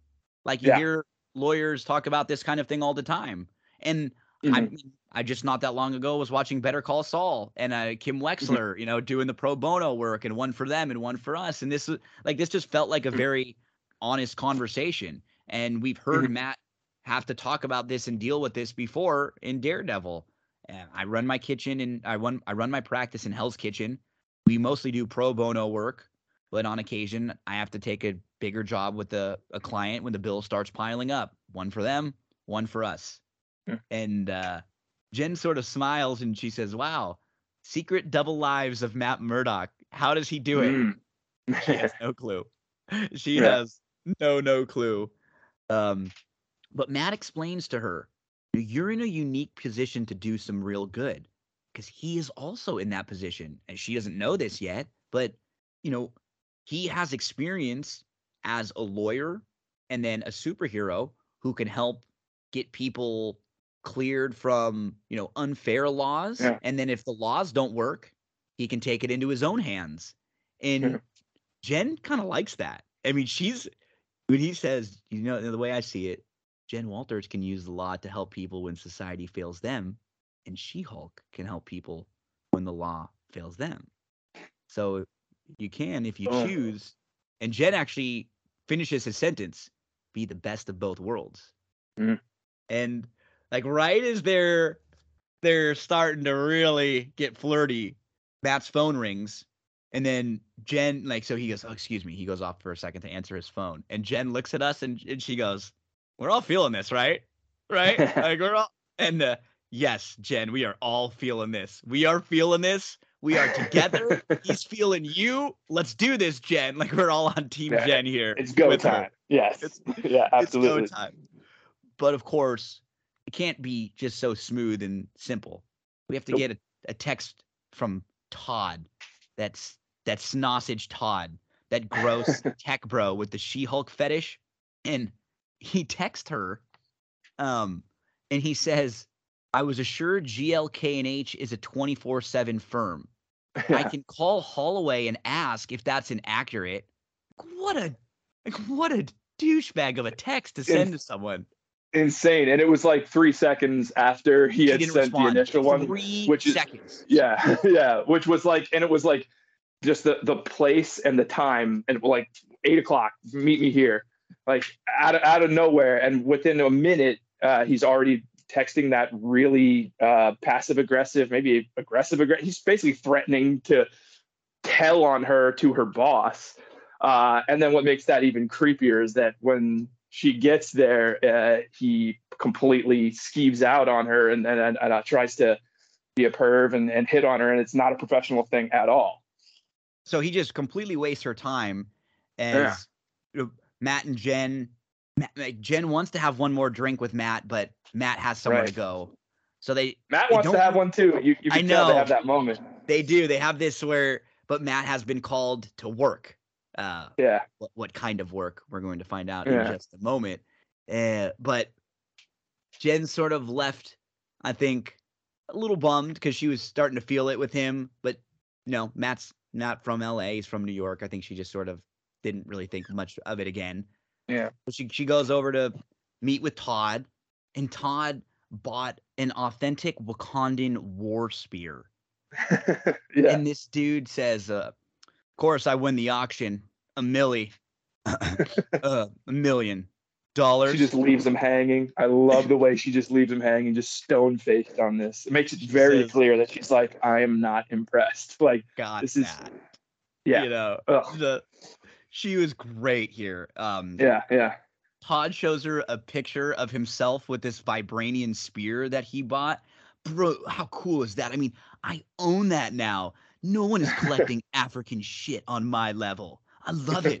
I love Wakanda. You know, I actually studied abroad there. And the, the picture, of course, is him with the spear with no shirt on. Yeah. Like that. I love that little, like, of course, this is a guy who would take pictures of himself with no shirt on.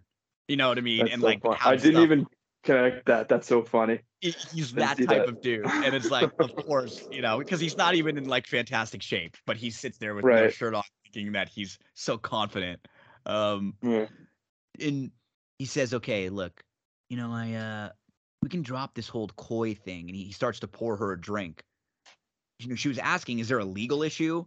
He says, "Well, they want Yeah. it back because apparently it was stolen by colonizers, but whatever. I mean, I got the receipts." And and as he gets like tries to get a little fresh with her, he grabs her hand. yeah. She just says, "Uh, uh absolutely not." She stands up, she pushes the table right back at him, Yeah. and burn. she's just like, "Hey, look, I'm out, and I'm billing you for the whole hour." I love that. That She great. handled that r- really well uh, because he That was completely crossed genuine. the line there. that was genuine. That's that was real. Oh yeah. No one's gonna take shit from a guy like this in real life. Like you get to a point where you're like, okay, no, I'm out. I don't care what the money is. I'm not just gonna sit here and take it. Right. And that's one of the things like earlier on, you were almost like, this is not realistic that she's taking it. Uh, so Totally at that agree. point, it, it was it it felt like okay, this is overdue. This is what she would how she would treat somebody uh, like that, and it almost retroactively makes it okay that she kind of took it earlier in the in the series that that she eventually stood up for herself. Uh, and she's got the added anger behind it of like, you know what, you interrupted something that was you know kind of I, I, I had a connection going on with this guy. Yeah, he got called away for something else too. That's besides the point. But you know, that what you think you can just interrupt my life for for this? It's it's disgusting. But Yeah. also, I've been thinking about what's going on here in this moment and The vibranium. the kind of behi- the the vibranium spear, the question he asked earlier in their original date about can vibranium penetrate her skin? Absolutely. the whole thing with the manufacturing of that um, that that syringe that uh, they're trying to get her blood, the Intelligencia, And, so and Todd is Todd right? He is at the dinner, or he's at the awards. Um, that that awards Right. at the end when they like Where they, shame her. yeah, He's sitting at the table with the boss with Holloway. Uh, you just sort of see him in the background real quick. So I I don't Yeah. think he's not just a a background coincidence character that keeps popping up like this. He has to be No. part of that Intelligencia. Maybe he is Hulk King, or, or second in command to Hulk King. Mm-hmm. Maybe Hulk King is um, Thunderbolt Ross. Uh, and I, I just think it's very interesting that um, we had we had Josh, right? He he slept with her in a recent episode. I don't know how many days ago it would be from from here, but just recently he slept with her, and he's working for the Intelligencia. And presumably, if Todd is at the head of that, he's you know he knows everything that happened about uh, Josh sleeping with her. I think that Todd might think that she's a slut and that he can actually get away with this at the time. So I think what he's doing here, my theory right now, is that he's got the syringe and he has this inflated ego where he thinks that he can actually take She-Hulk home and he's going to do what Josh did, but this time he's going to he's going to get the blood himself. I think that's where he was going with this whole rendezvous at night. That's just a, a theory, just a hunch, but I think just having that connection to Josh and seeing that oh he slept with her i could probably sleep with her too i mean he works for me feels like that kind You of know, a guy I'm a rich would guy. think that. Yeah. I know he does. so feels he's like the entitled kind of- like that Yeah, i think that's why he's going for it in this moment he's he, So- he thinks of her as a slut i mean that's what they call her at the awards later end of a long day. Jen goes home to lay down, but you know how it goes. As soon as you lay down, that phone immediately rings, and it's it's Eugene. He says, Miss Walters, it's Leapfrog. Listen, you got to help me. I think I'm being attacked. She says, legally or physically? he says, definitely physically, but I mean, maybe legally too. which was another one that funny. just makes you laugh Yeah. when you think about it. Um, yeah he's on his way to the lily pad. Is that a place I'm supposed to know? Jen asks. yes, it's my famous secret lair. I just need to find my friends. He drops a pin on his phone with his location so Jen can see where he is as uh, she notices, okay, you're close. I'll, I'll, I'll come to you. We'll meet in the middle. But before she leaves, she gets the superhero suit to put it on. I think she well, yeah she thinks about what Matt Murdock may have just told her. You can sort of see that she stops at the door and sort of senses it, right? Like, oh, okay, maybe this is where I can help him outside of the uh the the law, what else Now- is she gonna wear right? Exactly. What else? You don't want to wear the suit. You don't want to mess the suit up. so she arrives on the roof of a parking structure, and Leapfrog is pulling up, and Daredevil appears, and we hear that Mm. Netflix theme song Yep. as we get the full sort of look at him from bottom to top, and he turns. He's in his new uh yellow and red yeah kind of the Hulk Hogan colors of the uh, of the suit that he's got here that was made by Luke Jacobson. This is more um, on the color scheme with the comics, and Mhm. it, it kind of makes sense when you think about where we came from with Daredevil and where we left off. He was being mimicked in the Mhm. suit. There was someone that was wearing his suit around that was trying to sort of turn him into a bad guy. So now Mhm. he at least has some different color scheme here, changing the suit Yeah. up a little bit, so it's not the same exact suit that he was in before. And, and it's brighter too the i think the gold is a little more hopeful you know it's a it's a shinier brighter um Yeah, I think it's symbolic of that this is a new era for him. Uh, I mean, the show, the series that he's going to be starring in is going to be called Born Again. So it's a soft reboot. And this is the MCU. So it's a little bit lighter fare than what we got in Netflix. Netflix could be very heavy, very morose in a good way, uh, very dramatic. Uh, and I think that this is going to carry over a lot of the weight of that, but also, you know, like what we see in this episode, have some of the lighter side, some of the fun, exciting, adventurous aspects of, you know, what Daredevil does. so we get a little Daredevil She Hulk battle here Yeah. as Jen punches the ground, and I loved, I loved what they did. So the ground is falling out from the. They're on like the top of this parking mm-hmm. structure, and the ground's falling out, and he's able to like, r- like run from side to side as the pavement is falling Yeah. like like balance himself it was like a ninja warrior type thing that you would yeah, see. Yeah. Where he's like runs, runs, runs, leaps. He's just using incredible balance, and he. You know what it reminded up. me of? It, uh, one of the Lord of the Rings. I forget which installment, but there's a, a, a iconic moment in I think it's Return of the King, the final one, where Legolas is like running up a collapsing uh, bridge or something like that. I can picture and that. uh, this is a better version of that in a way because a lot of times that gets a little bit lampooned because of the physics just make no sense on it where it just doesn't look right. Like he's bouncing off of these things that are falling. But it's arguable about like with a light foot running of an elf if that could be possible with the physics of that world. Uh, but that's um, that's a huge tangent. But it just made me think of that because i thought it was a well done version of a very similar iconic shot there. And these are the things I thought they did really well with Daredevil. Like Mhm. all of the stuff that stayed true to the the the way he fights, the way he moves, the the way And- like his Yeah. acrobatics, right? Like his they were- athleticism.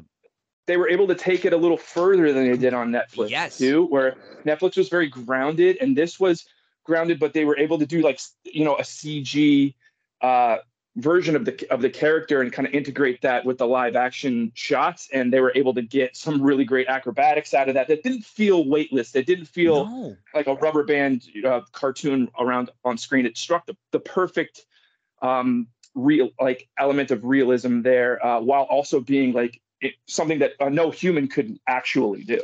and and it was very comic um honest to the comics like that's how Mhm. he was in the comics Absolutely. like every and anything that they may have slightly tweaked about the matt murdock daredevil character any of the Mhm. tweaks are actually more authentic to how he was portrayed in the comic comics he Right. was a little bit lighter a little bit sillier not like a parody or anything but he just wasn't so much of like a brooding batman type character as he was in the Daredevil shows on Netflix. So he actually says to Jen uh, after he he kind of es- escapes her first uh, her first attempt. You know, Jen says, "I'm gonna whoop that ass," and he says, "Huh, Mhm. my ass remains unwhooped." Uh, Beautiful. He's got You know? quips like it's yeah, and that wasn't like a it wasn't a cheesy one. It was, it was just a re- retort to what you said. It felt logical in the moment, and it, it makes you like him. You know, he's like ah, he's got this guy's got bars. Okay. So he actually leaps off the roof, swings from the side of the building, and he lands on the floor in an awesome superhero pose, Yeah. like a total poser. And Yeah. uh, he tries Jen to chase impressed. out. Um, oh yeah, definitely, definitely impressed. He tries to chase after Leapfrog Eugene, but Jen also jumps down, and they start to battle now on the on the bottom floor. We uh, we do hear Leapfrog drive off with the ribbit and rip it as he, as he drives. Funny off. every time. It is. It's like it it, it it reminds me of like if one of Milo's toys broke and it just kept saying the thing over ribbit and Right, rip it, the ribbit and rip it, yeah. ribbit and rip it, ribbit and rip it. You know, it's like it's just a broken thing that just over and over. Um, so this makes real sense now. Jen does the whole clap, which creates Mm. sound waves that that Yeah. basically like paralyze Matt for a Yeah. few minutes. You think about it, Daredevil, everything for him is all about his hearing and sound. So his sensitivity to sound, I mean, something like this could have killed him. Yeah, and it also probably just you know concussed him too. Uh, the the thunderclap li- literally crushed cars around him, so the amount of actual force that the air hit him with was probably you know bone breaking for a normal person. Uh, but uh, yeah, with his super sensitive hearing, you almost might, would uh, assume that more damage would have happened to him. So uh, lucky that wasn't the case, or at least uh, the writers chose not to make that the case. So Jen walks over and takes off the mask, and we see Matt. Yeah. She says, Matt, wait, do you pretend to be blind? Because, man, that's really problematic. Yeah. that was the first thing she said to him. She said, Yeah. No, no, I'm blind. Relax. He says, I have a, a spatial method that I use to see, oh, like echolocation. Yeah, kind of. So, what we're getting here are Yeah. like Daredevil kind of like a crash course for maybe some of the people Yeah. that didn't didn't know or hadn't watched the series or maybe just a little refresher um, of who Yeah. he is and some of his abilities which but It- a light it- touch, not a, not heavy handed at all. It- it- Exactly. It, didn't feel like we were It weighed wasn't down hit by you it. over the head exposition. Yeah. It was just well done because these are questions that Jen would want to ask him. Like Mhm. they're very logical. He says no. Uh, basically, I have really good hearing, or at least I did. Um, so then she asks, "Why were you attacking my client?" Hey, Leapfrog's the bad guy here. He kidnapped Luke Jacobson. He's holding him hostage. Hmm. Jen "Dude, why didn't you tell me that before we fought? Yeah. Lead Why didn't you ask me before you tried to whoop my ass?" yeah. she, she said, "I'm sorry. I assumed the guy dressed as the devil was the bad one." he, he said, Fair, "I fair guess point. that's a fair point." And Yeah. even like all of these little quips and stuff, they're funny. Like they're Yeah. they're really good. They're well timed. They're good little back and forths. And um, she uh, he, she asks, "So, uh, are you like a superhero?" And I love the way she smiled when she asked him. You know, she was kind of excited, and yeah. he says, uh, or she, she asked, like, like the, the gold devil? His response is perfect. he I love this. like, I'm, I'm Daredevil. Yeah, know, and- he's kind of hurt that she doesn't know. He's I'm totally, uh, you don't Yeah. know me? You don't know and then he takes a beat where he kind of leans back, like, "What? you Like- don't?" like, oh, and, and she says, I, it's very daring to use ketchup and mustard as your color scheme. He says, oh, hey, you want me to tell Luke? She's like, no, no, no, please, please, don't. no, don't tell Luke.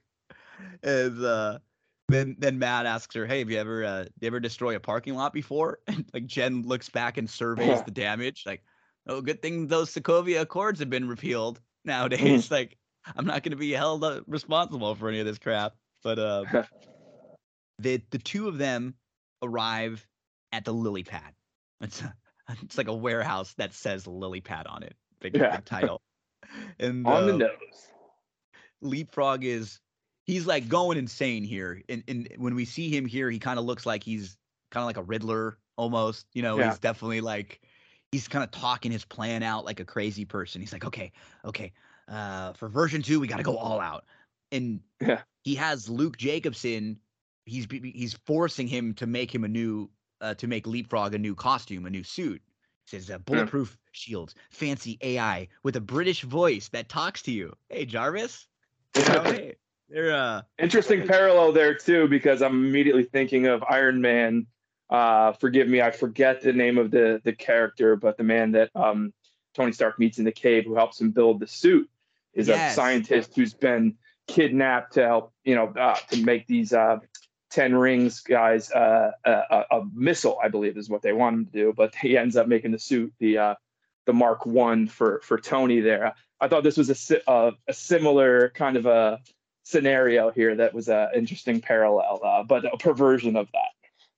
there were a few things that happened in the next couple minutes t- that just again made me laugh. I think I laughed actually out loud more in episodes like the middle of 7 and 8 than maybe in the Mhm. first 6 all put together. In Yeah, just a few like Yeah. like um so as as Luke is kidnapped and being forced to create this suit for this crazy dude he says I don't know who told you you could pull off this color but you should go back to them and shoot them you know he tells he says that to all the guys got him yeah, in, captured and um and then we get a total hilarious moment between Matt and Jen where where they're looking inside and Matt explains the difference between henchmen and goons. yes, I loved it. I mean, iconic, this iconic. is great.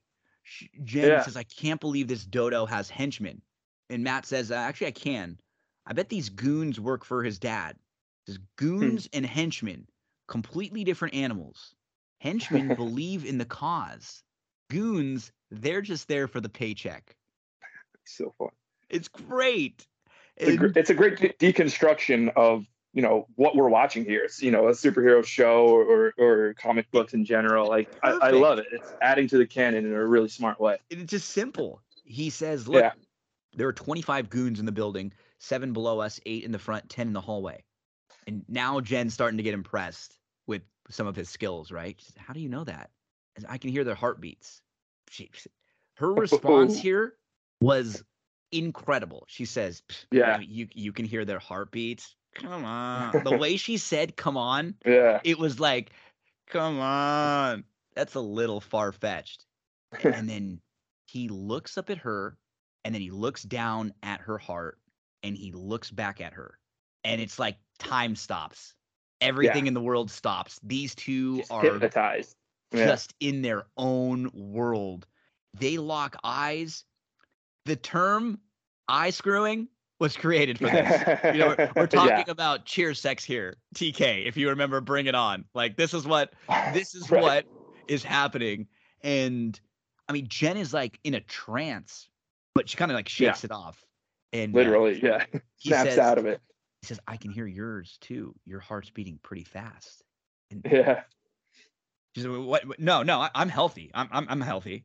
And he That was a funny line too. Again, like she snaps out of it and goes, "I'm healthy." Like she gets defensive about having a a high heart uh, rate. Like that's just perfect. It was a perfect moment to to break the tension there. And like, man, And my he heart was racing during that. Yeah, yeah. And then yeah. you just see the smile on his face. You know, like Yeah. the smirk where um It's like got her. th- they they talk out the rest of the plan. He says, "Okay, I'm going to sneak in, take out the goons in the back. It'll take me 15 seconds for each one, so wait here until I've gotten all 10." And she says, "I'm not going to sit here for half an hour while you pick off those goons." He said, "That's not how the math works out." Not even close. she says, I'm a Hulk. Let me just smash our way in. But he has to tell her, look, they have weapons and stealth is the way to go. I've done this a million times. Have you ever broken into a warehouse full of goons? She's, hey, look, uh, She Hulk is indestructible. Remind me who has the superpowers. I'm pointing at myself. I like she said that. And he says, he says, "Oh yeah, I know. I have echolocation. Remember? Just let me do my thing." And then, uh, Jen goes, "Okay, yeah, let me do my thing," and she kind of dances around. This is this is even a little like this part wasn't needed, but it just made me No. laugh. Like he could have jumped off. He could have jumped Yeah. off the roof ten seconds before, but he turns Mhm. around and says, "You don't have a thing. Like you don't Yeah. ever do this." And he's he's Yeah. laughing at her. You know, he says, "Just follow my lead." It was just I love that dance she does too. It's like It that. was- uh, it's like, like a Fortnite dance or something. it's it was really really funny. And um, he leaps off the building, and she's she's impressed, and she's like, "Okay, I, guess that's pretty." cool." Yeah. and it was. Now we go back into the lily pad, and a couple of leapfrogs goons are in a hallway chanting. I Mhm. I played this clip over, I think ten times. This I died laughing so hard when one of one of the goons says they- they're talking to each other. Says, "So I said, I respect that you want to dress up like a frog, but that does not mean I'm cool with being a baby frog." I, I I missed that in the episode. I have to admit, I watched it twice. I didn't I didn't catch that. That's hilarious. It was so it was so funny. It's just like That's really funny. he's walking by with a guy at work. Like I said, okay, you want to dress up like a frog, that's fine. But that does- that does not mean I'm cool with being a baby frog. And it just and he said, wait, I thought he wanted to call us tadpoles. it was just it was so stupid, but the guy Beautiful.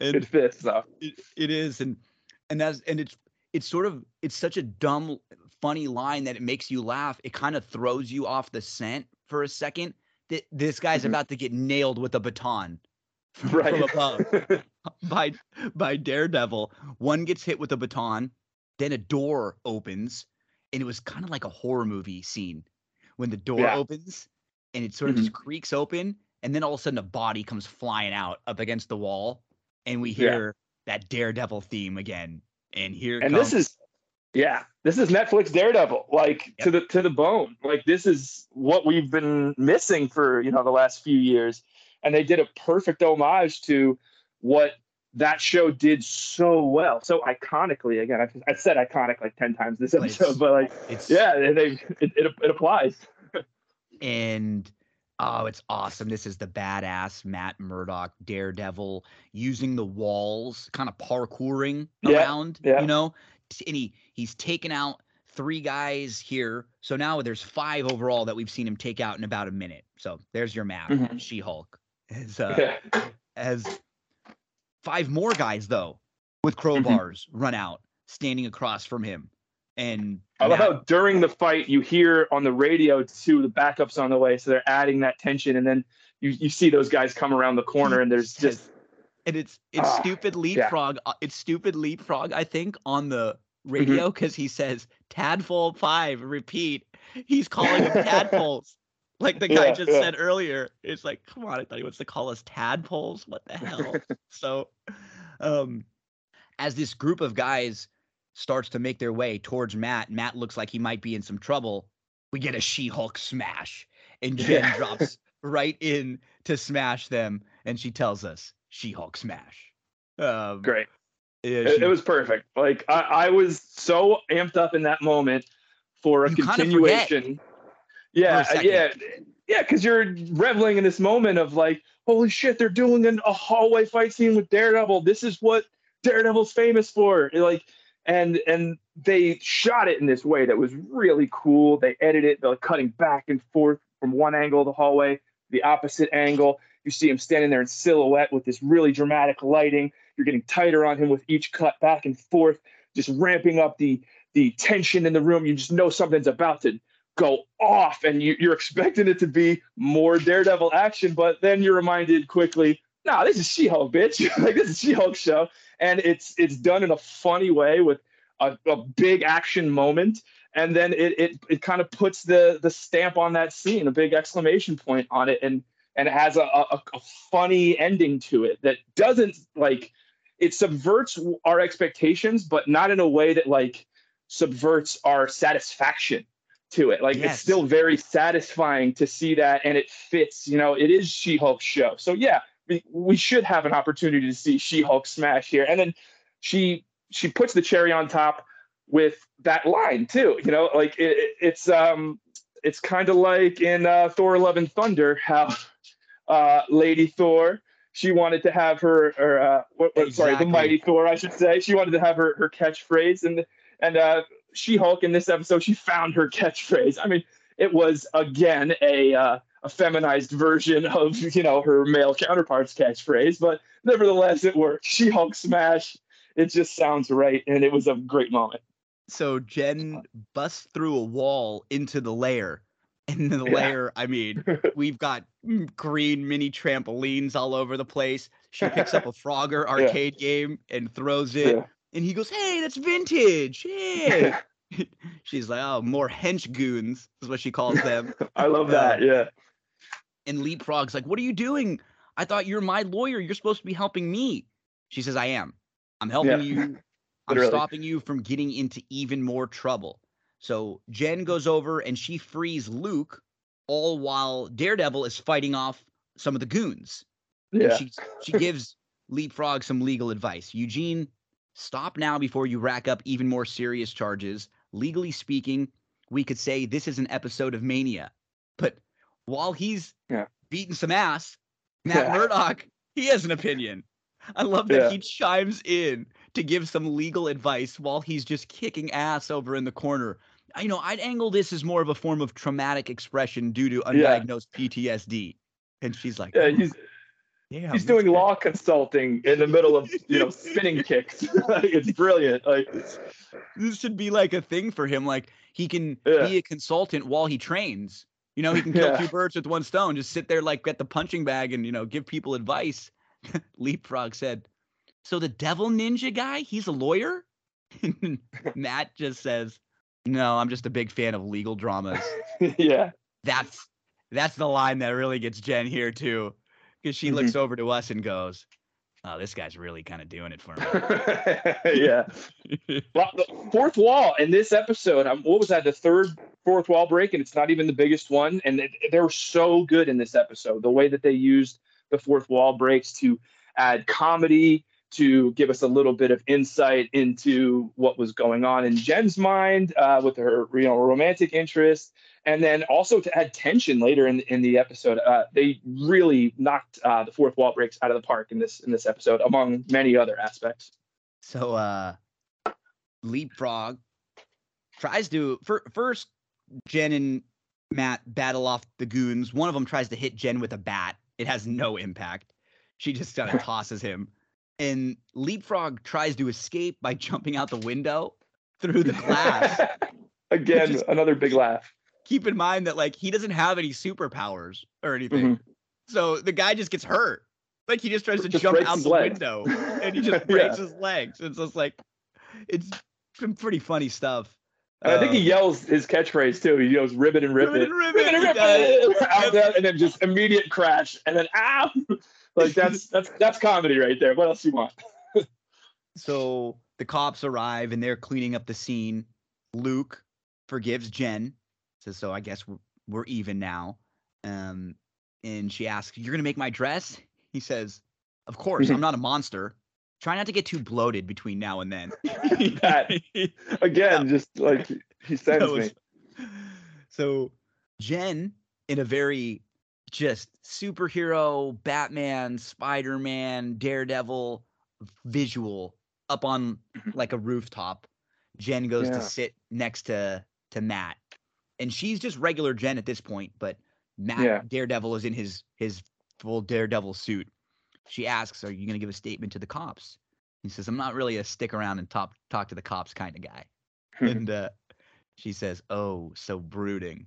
Hmm. Um, and he says it's more of a secret identity thing that you wouldn't understand, which is really a cool point. I think in this episode too is that mm-hmm.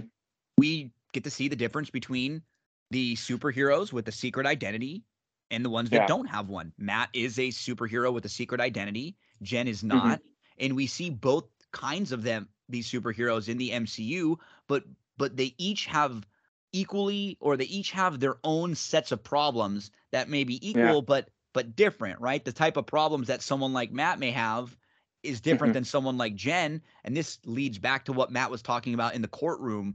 He he wants to protect right. the people that he loves, you know, the Foggies and those people because he doesn't want them getting hurt.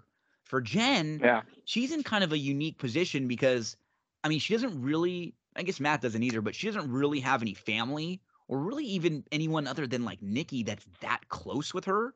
And mm-hmm. so maybe being like a single person for her, her identity being out in the public, it's not as if she's jeopardizing people's lives quite as much. The only other person in her family that right. people know are, is kind of Bruce, and he's also a Hulk. I maybe it's a little yeah. bit different, but but I do think the dynamic is kind of fun to see how there are different kinds of superheroes. Some that we everybody knows, like an Iron Man, and then others yeah. like a, a Spider Man. You know that that was the entire point of the Doctor Strange movie. That right. we we can't know his identity. I, I think that's an interesting conversation for a lot of reasons. Um, for one, I think it's foreshadowing uh, maybe potential problems that Jen will have uh, down the line. Um, you know, like you like you mentioned, she doesn't have a family in that she's not like a a wife or, or a mother, but she does have a family of you know people that she cares about, uh, friends, uh, coworkers, as well as her dad, her her cousin, uh, you know that she does visit with. We saw in, earlier on in, in the series, and we know she has a good relationship with her dad. So there are people that could still be harmed or targeted, and that could play a role down the line. So this could be a very early introduction of that. I also feel it works to foreshadow in a different way, a different kind of um, secret identity uh, uh, interplay that's that's happening in this very episode where she gets doxxed later in in in this uh, at the uh, gala later in this episode. Uh, she her her secrets and her private life, you know, uh, is revealed to the world, and in that sense, it's kind of commenting on how we all have you know secret double lives in, in a sense like nobody Absolutely. would want their the contents of their phone like shared with just everybody. Their no one would want every single yeah, yeah, yeah, everything that they thought or said or whatever, like private moments to be shared with everyone. You keep certain things private, and that's that's that's you know how humans are. Uh, and so she's dealing with uh, you know her identity being revealed on a different level in this episode, and I thought that, that was a, a great move by the writers uh, to really explore that. It's something that's relevant to our you know society, doxing, revenge porn, things like that, uh, and it's super damaging, um, you know, to anybody. And it's something that would be um, in, intensely uh, affecting to to you know Jen, and the, the uh, and one of the things we've been looking for again this whole series is you know some real opposition and some real struggle or challenges for Jen, and she really faces that uh, toward the end of this episode. So these two have uh, this Mm. really nice back and forth where she she thanks him for his help, and he he says no, thank you. She says no, you're the Mm. one who helped me, and Matt says "Uh, I was the lead superhero on this. I, that line just made me laugh so much too. yes. Like I was the lead superhero on this. She said, "No, you were the guy who wants to spend a half hour picking off each goon one by one." And then Matt goes, you know, counters, "Well, you caused excessive property damage, and you still can't get that math right." And they're so flirty and like smiley and cheesy. You can feel it. You can feel it. And then Yeah. Jen asks, "When do you uh when do you head to New York?" He says, "Tomorrow." She's cutting to the point here too. Like the emotions kind of shift. You you, you sense that Absolutely. and she's she's she's being upfront with him like with the with the tenor of her voice of like i'm getting serious like i want to know what what our next steps are because i'm actually feeling something that's all in the subtext of that one line right there i i, I love the performances here And you just sort of think of where Jen's been through the last few episodes of this. She's dating all these douchebag guys. Yeah. She literally just got railroaded by an awful guy who Yeah. tried to pretend for, you know, at least a couple dates like he was a good dude. And now she Mhm. meets a guy who is like she can actually share a lot of stuff with. They both can actually be themselves, like both sides of themselves with with one another that they really can't with other people. And she you know, she asks him when's he leaving. He says tomorrow, and she kind of says, "Oh, well." And she looks a little sad, but he asks her out. He says, "Hey, maybe next time I'm in town, I can take you out to dinner." And she says, "Yeah, or maybe we can skip all of that and just beep." she has a she has a different idea. TK, quick flash to Daredevil and Jen kissing, heading into her apartment. They get it on. And this is just great, man. This is like we love these two characters. We want to see them both happy. We know that in Netflix, Matt was a Matt was kind of a womanizer too. Like he wasn't a bad Yeah. dude in any way, shape, or Yeah, form, oh, but yeah. he was really Daredevil popular fucks. With the ladies. Yeah. You know, he definitely, Yeah. absolutely, he does. yeah that, So- that was another thing that was consistent that they brought over here like he, he got laid uh, on netflix he's going to continue to get laid in the mcu and i stand by that i stand for it it's it's uh, what we all want to see Now they go into the bedroom, they close the door, and uh, the next morning, one of the all-time great shots yes in Daredevil in full suit with helmet on, doing the walk of shame, holding his shoes holding the shoes, and this Yeah. woman is walking a dog. And I gotta say, I gotta give a little shout out. The dog that she's walking looks just like my pup uh, that I lost Aw, just this past week. Uh, I think it's like a Boston Terrier there, and I was like, I think I looked at it, I was like, oh, this is almost like a little bit of a sign because it. I Mm. saw it just a few days after, and it was like, oh, okay, Yeah. made me in a weird way. It kind of made me feel better, like that bug was Yeah. kind of sending me a little a little moment, uh, a little hello. But he, you remember, I mean, he's not from L.A. He doesn't have a home here, so he doesn't. You know, he was just here overnight to do a a case. He has probably doesn't have a whole bunch of extra clothes, and this was yeah this was really really funny because Jet and and this is where things get a little bit like uh, disorienting maybe or Mhm. a little bit awkward because Jen walks out and she's looking at the camera and she's breaking the fourth wall. Yeah. She's like, "Why are you guys still here? Doesn't this episode should be over?" And it's like the end of ferris bueller exactly. or deadpool yeah And then Nikki busts in and she says, Why didn't you answer my calls? I thought that you were dead. By the way, there's some guy outside dressed in a devil costume and he's doing the walk of shame because and, then Jen smiles yeah and Nikki says, Oh, you did with a and Jen says, Yes. And Nikki says, Oh, all right. And we're happy. Oh, Yeah. we're happy. and Nikki says, All right, you're the devil. And uh, so did Jen's just not sure why we're still around though. She said that this episode already came to a very satisfying conclusion. Another me. laugh out loud, just And, standout uh, moment of the show. Just Great double entendre. really good. And she says, I don't, you know, she's trying to make sense of it. And then, and then Nikki, uh, Nikki says, come on, you know, we got to go. I'll get you ready. Hair and makeup. Uh, they have to go to the gala. Jen says, oh, Yeah. wait, the gala, that doesn't feel right. But the next episode, that's the finale? Just like a tacked on set piece at Yeah. the end of the season? Um, this is the big twist, isn't it? But the question is, what kind of twist? Like, there's another Hulk, but this one's red, or like I'm getting fridged, Yeah. which is a funny thing for a woman to say about some of the female tropes there. yeah. Um, it's kind of kind of an extension of the, the Bechdel test. I know they're not directly Yes. connected, but they they're, they're related uh, in a way, like deconstructing stories uh, and criticizing them based on. Um, for for listeners who don't know, like b- getting fridged is essentially when a writer um, makes a character.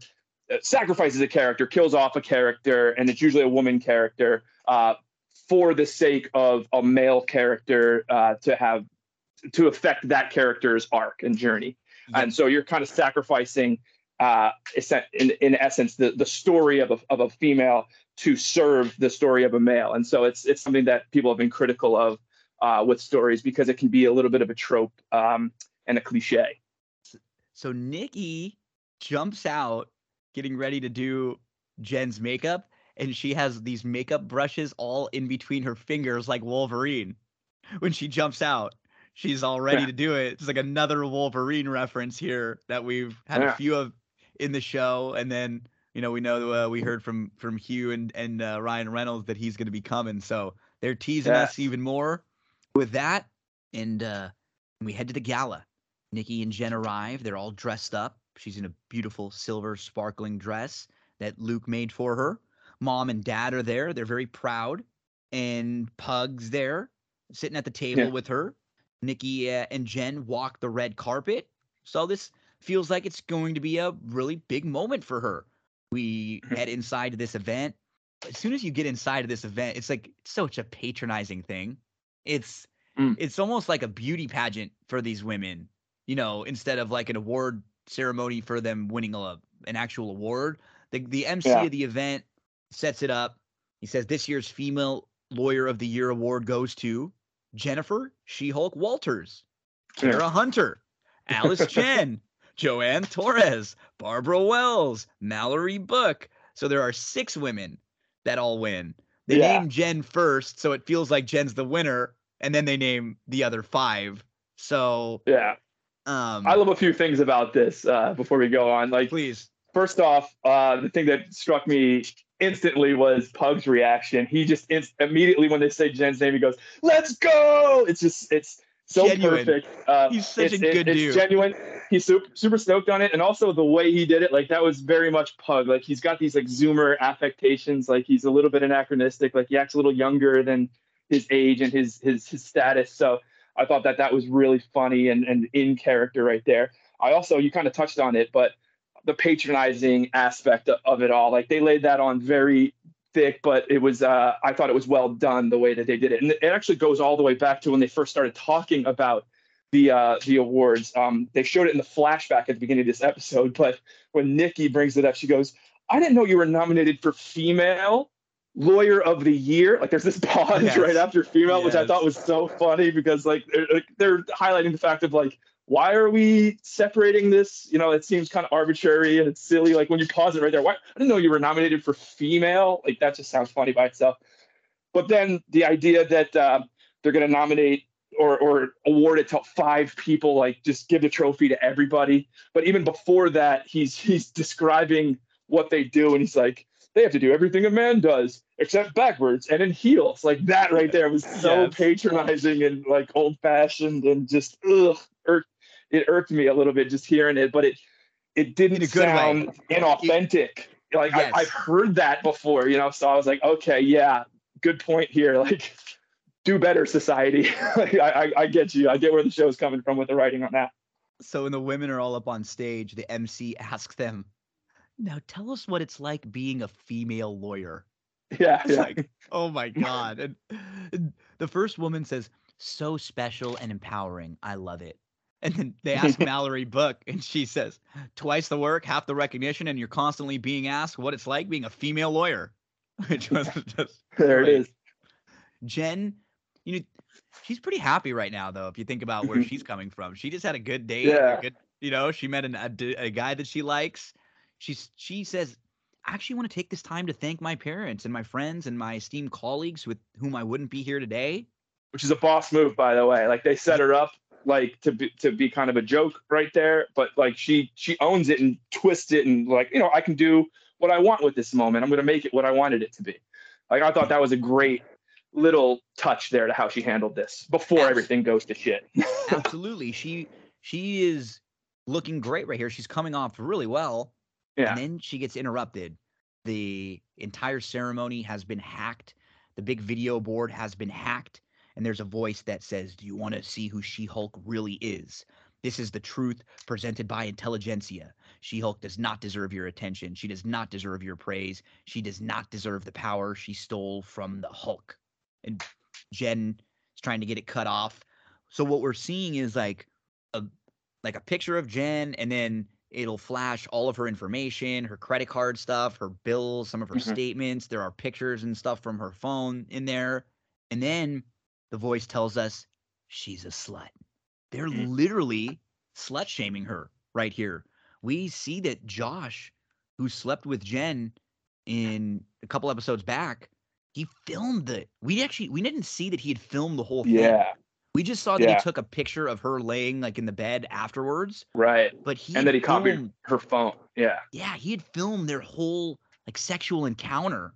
So her friends, her family, her coworkers are all having to see this video of like you, Awful. you know, being intimate, boning down with somebody else, and like, and she is furious. She's getting enraged. You could see she's Mm. building up, and Mallory tries to stop her. She says, "Don't Yeah. do it, Jen. Don't do it." But Jen cannot stop herself. She punches a hole right through the big wall in the video board.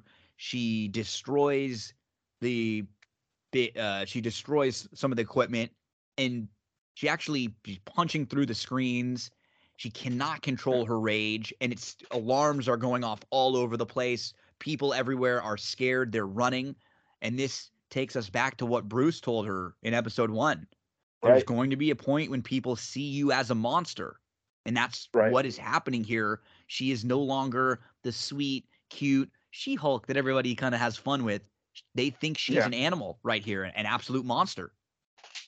Yeah, and I, I, I, for a moment, I questioned the kind of like validity or the realism of that reaction from the crowd, and it's something I talked with my wife about actually. Um, uh, that why why would they be so instantly turned on her? They would they would kind of understand why she was smashing the screen, but we we kind of talked through it and it was like if you're in there, if you're 20 feet or or so from that screen, and this you know this person who is you know technically a monster, smashed that screen with such force that it exploded and and like the the sound and the crack, the like the the visceral feeling of being in that room next to that happening would be very scary.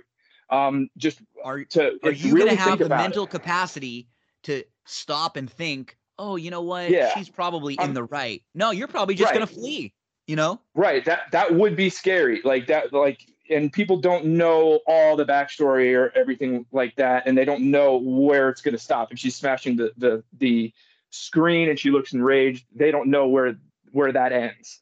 So it, it makes sense that they would react the way that they did. It was like an, a huge explosion went off uh, on the stage. That it was the equivalent of that. I mean, the the the electronics it did literally explode, and the amount of force and the sound of that would be really um, it would be frightening to be around, to be that close to. So it, it made sense to me. But again, I'm I'm uh, thinking about man, Jen is damaging a lot of property here. Like she she smashes through the building after this. what what's the uh, what's the the sum total The of the bill. damage that she's done in these last two episodes? it's hard not to think about things like that, right? Like how much damage is she doing? But you and and I'm glad that you pointed that out because I had the same thought. Like in my head, I'm talking it out. Like, really, everyone's gonna just spin this on Jen? But Mhm. yes, that's what happens when you react that way. Even if you are in the right, the reaction is If more you're violent, what people scares. remember. that scares. And yeah, because we absolutely. actually see Jen going after one of the Intelligencia guys. We can see a couple Yeah. of them in the room. They have masks on, and she starts to run after them. She actually has one of them in her grasp. yeah, And and then the DODC, the officers, they surround Jen. They point their weapons at her. Jen has to let go of this guy. They actually let the guy run off. He just runs Crazy. right away. They don't even stop him. They don't even try to contain him. Nobody cares who hacked this thing and who was doing this to Right. Jen. All they care about is the reaction from Jen and what she did. And and that's where we're left with the episode ending. Jen Yeah. looking at us. like, another fourth wall break, another great fourth did wall this break. happen? What the did you Yeah. just see all of this? Are we all watching the same thing? Like, what the Mhm. hell? And now, for the first time in the series, we really feel like our hero is in a compromising position because now Big time. it's it's more about it's more than than just one episode monster of the week i have to deal with this case this is about how people look at you now she was pretty well perceived by a lot of people and now some of them think she's a monster and that's something that you may never ever be able to get back like bruce has said you you can't just turn it off you're Right. you are a hulk so she, when she looked at us you kind of felt this like you, kind of you really felt it and now heading into episode nine, you Mm. wonder is she going to need to get some help? Maybe she's going to need to Mhm. ask a, a lawyer that she just Maybe a knocked boots, knocked boots with. Yeah. Maybe, maybe she's Right, going to right. need Bruce. Maybe she's going to need help from Blonsky, Abomination, and uh, El All Aguila. Man Bull. I would love to see uh, uh, some of our favorites. Wong, maybe uh, Yeah.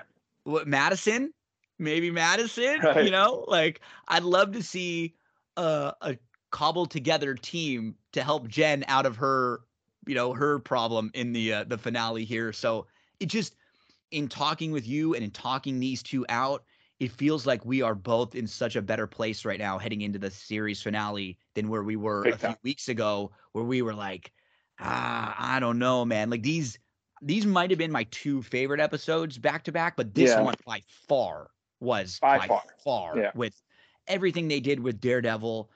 I'm not worried at all moving forward. Like I think they hit the tone of Mhm. him perfectly, and I'm so excited for if he shows up next week, when he shows up in his own show, possibly in Echo, wherever we see him again. Yeah. I think they they did it right. Yeah, I'm super happy with the way that they presented Daredevil and the way that these episodes, and particularly this eighth episode, um, ostensibly fixed a lot of the issues, even going back to earlier episodes. One of the major complaints about episode one was uh, how Jen is, you know, kind of talking down to Bruce. She's this know-it-all, and then the show kind of presents her as being right at, in that moment. That yeah, she she is able to handle her her anger and uh, you know she's better than bruce at almost everything. But now we get to this point in the series where we kind of see bruce's point come come back. And we see that she has you know she isn't uh, this infallible character. She has made this mistake that she thought she couldn't do. She's crossed lines where that, that- that she thought where she was completely in control of that uh, and so now we're seeing that that what what she was uh, giving us and giving Bruce in that first episode was hubris. And that was what I was hoping for at the time that she, that she was going to be, you know, taken down a peg from there because Yes. at the end of the day, nobody's perfect. Uh, and we don't It's want our main characters when to be everything perfect. it was boring when everything seemed a little great for her, right? For a Right. lot of this series, everything is going well. People like her, people love her. Her only struggles are really like, okay, she's single. But it was Mhm. it was like, okay, she doesn't have a significant other, but her job is good. She's good looking. Mhm. She's well received by the public. She has a pretty good relationship with her family. Like there wasn't a whole lot of bad. Um Yeah, yeah. and then the now- Hulk thing is supposed to be the bad you know thing or the challenge, but she was just acing it across the board. Yeah. So it's like, where's your challenge? But now, here we are. the public looks at her a different way, mm-hmm. and she's being blamed and for I mean, she just got slut shamed. She literally yeah had had somebody put post revenge porn. Yeah. And and it's like it's her fault. So I it's really mm-hmm. really interesting where we are now and they've set yeah. up our main character for a fun finale. Oh, TK, I feel so much better yeah. right now than just a few weeks ago. Uh, I really do. And uh, Matt Murdock, awesome stuff with Daredevil. I can't yeah. wait to talk with you about the uh, the series finale when we're uh, when we're done, and maybe we'll we'll have uh, some more movies to talk about. I didn't get a chance to watch The Werewolf yeah. by Night um, yet. Same, I'm, yeah. Um, I'm looking forward to. You and I are recording this on Saturday. I think I'm going to probably watch it tonight, a little later on mm-hmm. uh, tonight. So, so I look forward I, to that, yeah. and we'll we'll share some thoughts on uh, on that. Um, yeah. In uh, in a couple weeks, but man great great feedback from that too we should say like any everything i've heard of people who saw it that said it was really good so i'm excited now moving forward yeah. tk we just have one more episode of she-hulk to talk about and uh and then yeah. we're finished up but it was you and the th- anyone that listens to these shows or any of mm-hmm. my content let me just tell you i will always be honest if something is yeah. if i think something is good or bad i would much rather have it be good I would much yeah. rather like I don't want to critique things if I don't want to crap on things because it it's harder to watch a lot of the times. It's harder to get through. The things that I like are so much more fun to talk about. It is not as yeah. if the first seven, six episodes were bad or I hated. They just felt like right. I, I was almost thinking a couple times like, I don't know if this show is even all that important to where we need to be breaking down every episode. That I was thinking yeah. that in my head when we were talking about it now I yeah. feel a little bit different where we are. I just like this. Yeah. It took a while, but we're here and I'm pumped for the uh, finale. and you're going to hear Same. me and Tim talking about it next week. We might be a few days late talking about the finale just based on the schedule, mm-hmm. but we will definitely finish up with uh, She Hulk in the next week, week and a half. We'll talk some Werewolf by Night. And Tim Kelly will be here with us anytime there's a new Marvel MCU TV show or movie. He is our main man in the world of Marvel. TK, my friend, it's always a pleasure chatting with you. Thank you so much for helping us out with Thank this you. one. I know you have uh, some travels coming up, so safe travels there. And uh, if we talk next week or in the next week and a half, uh, it'll be very interesting to see where we we finish up with She-Hulk and uh, and where we're going uh, moving forward.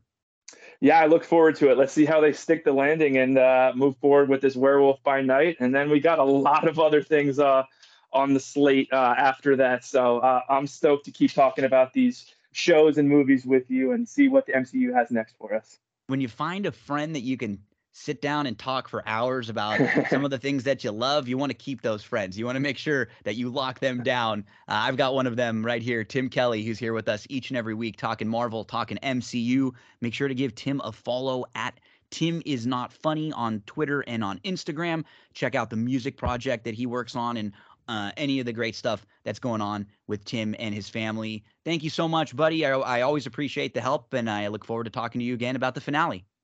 Thank you. Folks, don't go anywhere. We still have a lot more to discuss on this episode of That's What G Said. So, a heavy fandom episode for you where now we're all caught up. Andor will be set up for episode six coming up, and Andor has these three episode arcs, so we'll be basically ready for the the closing of this particular arc, and then we'll talk she Hulk, the finale with Tim Kelly coming up. So we'll have these uh, shows recapped and reviewed for you again in the next week or so.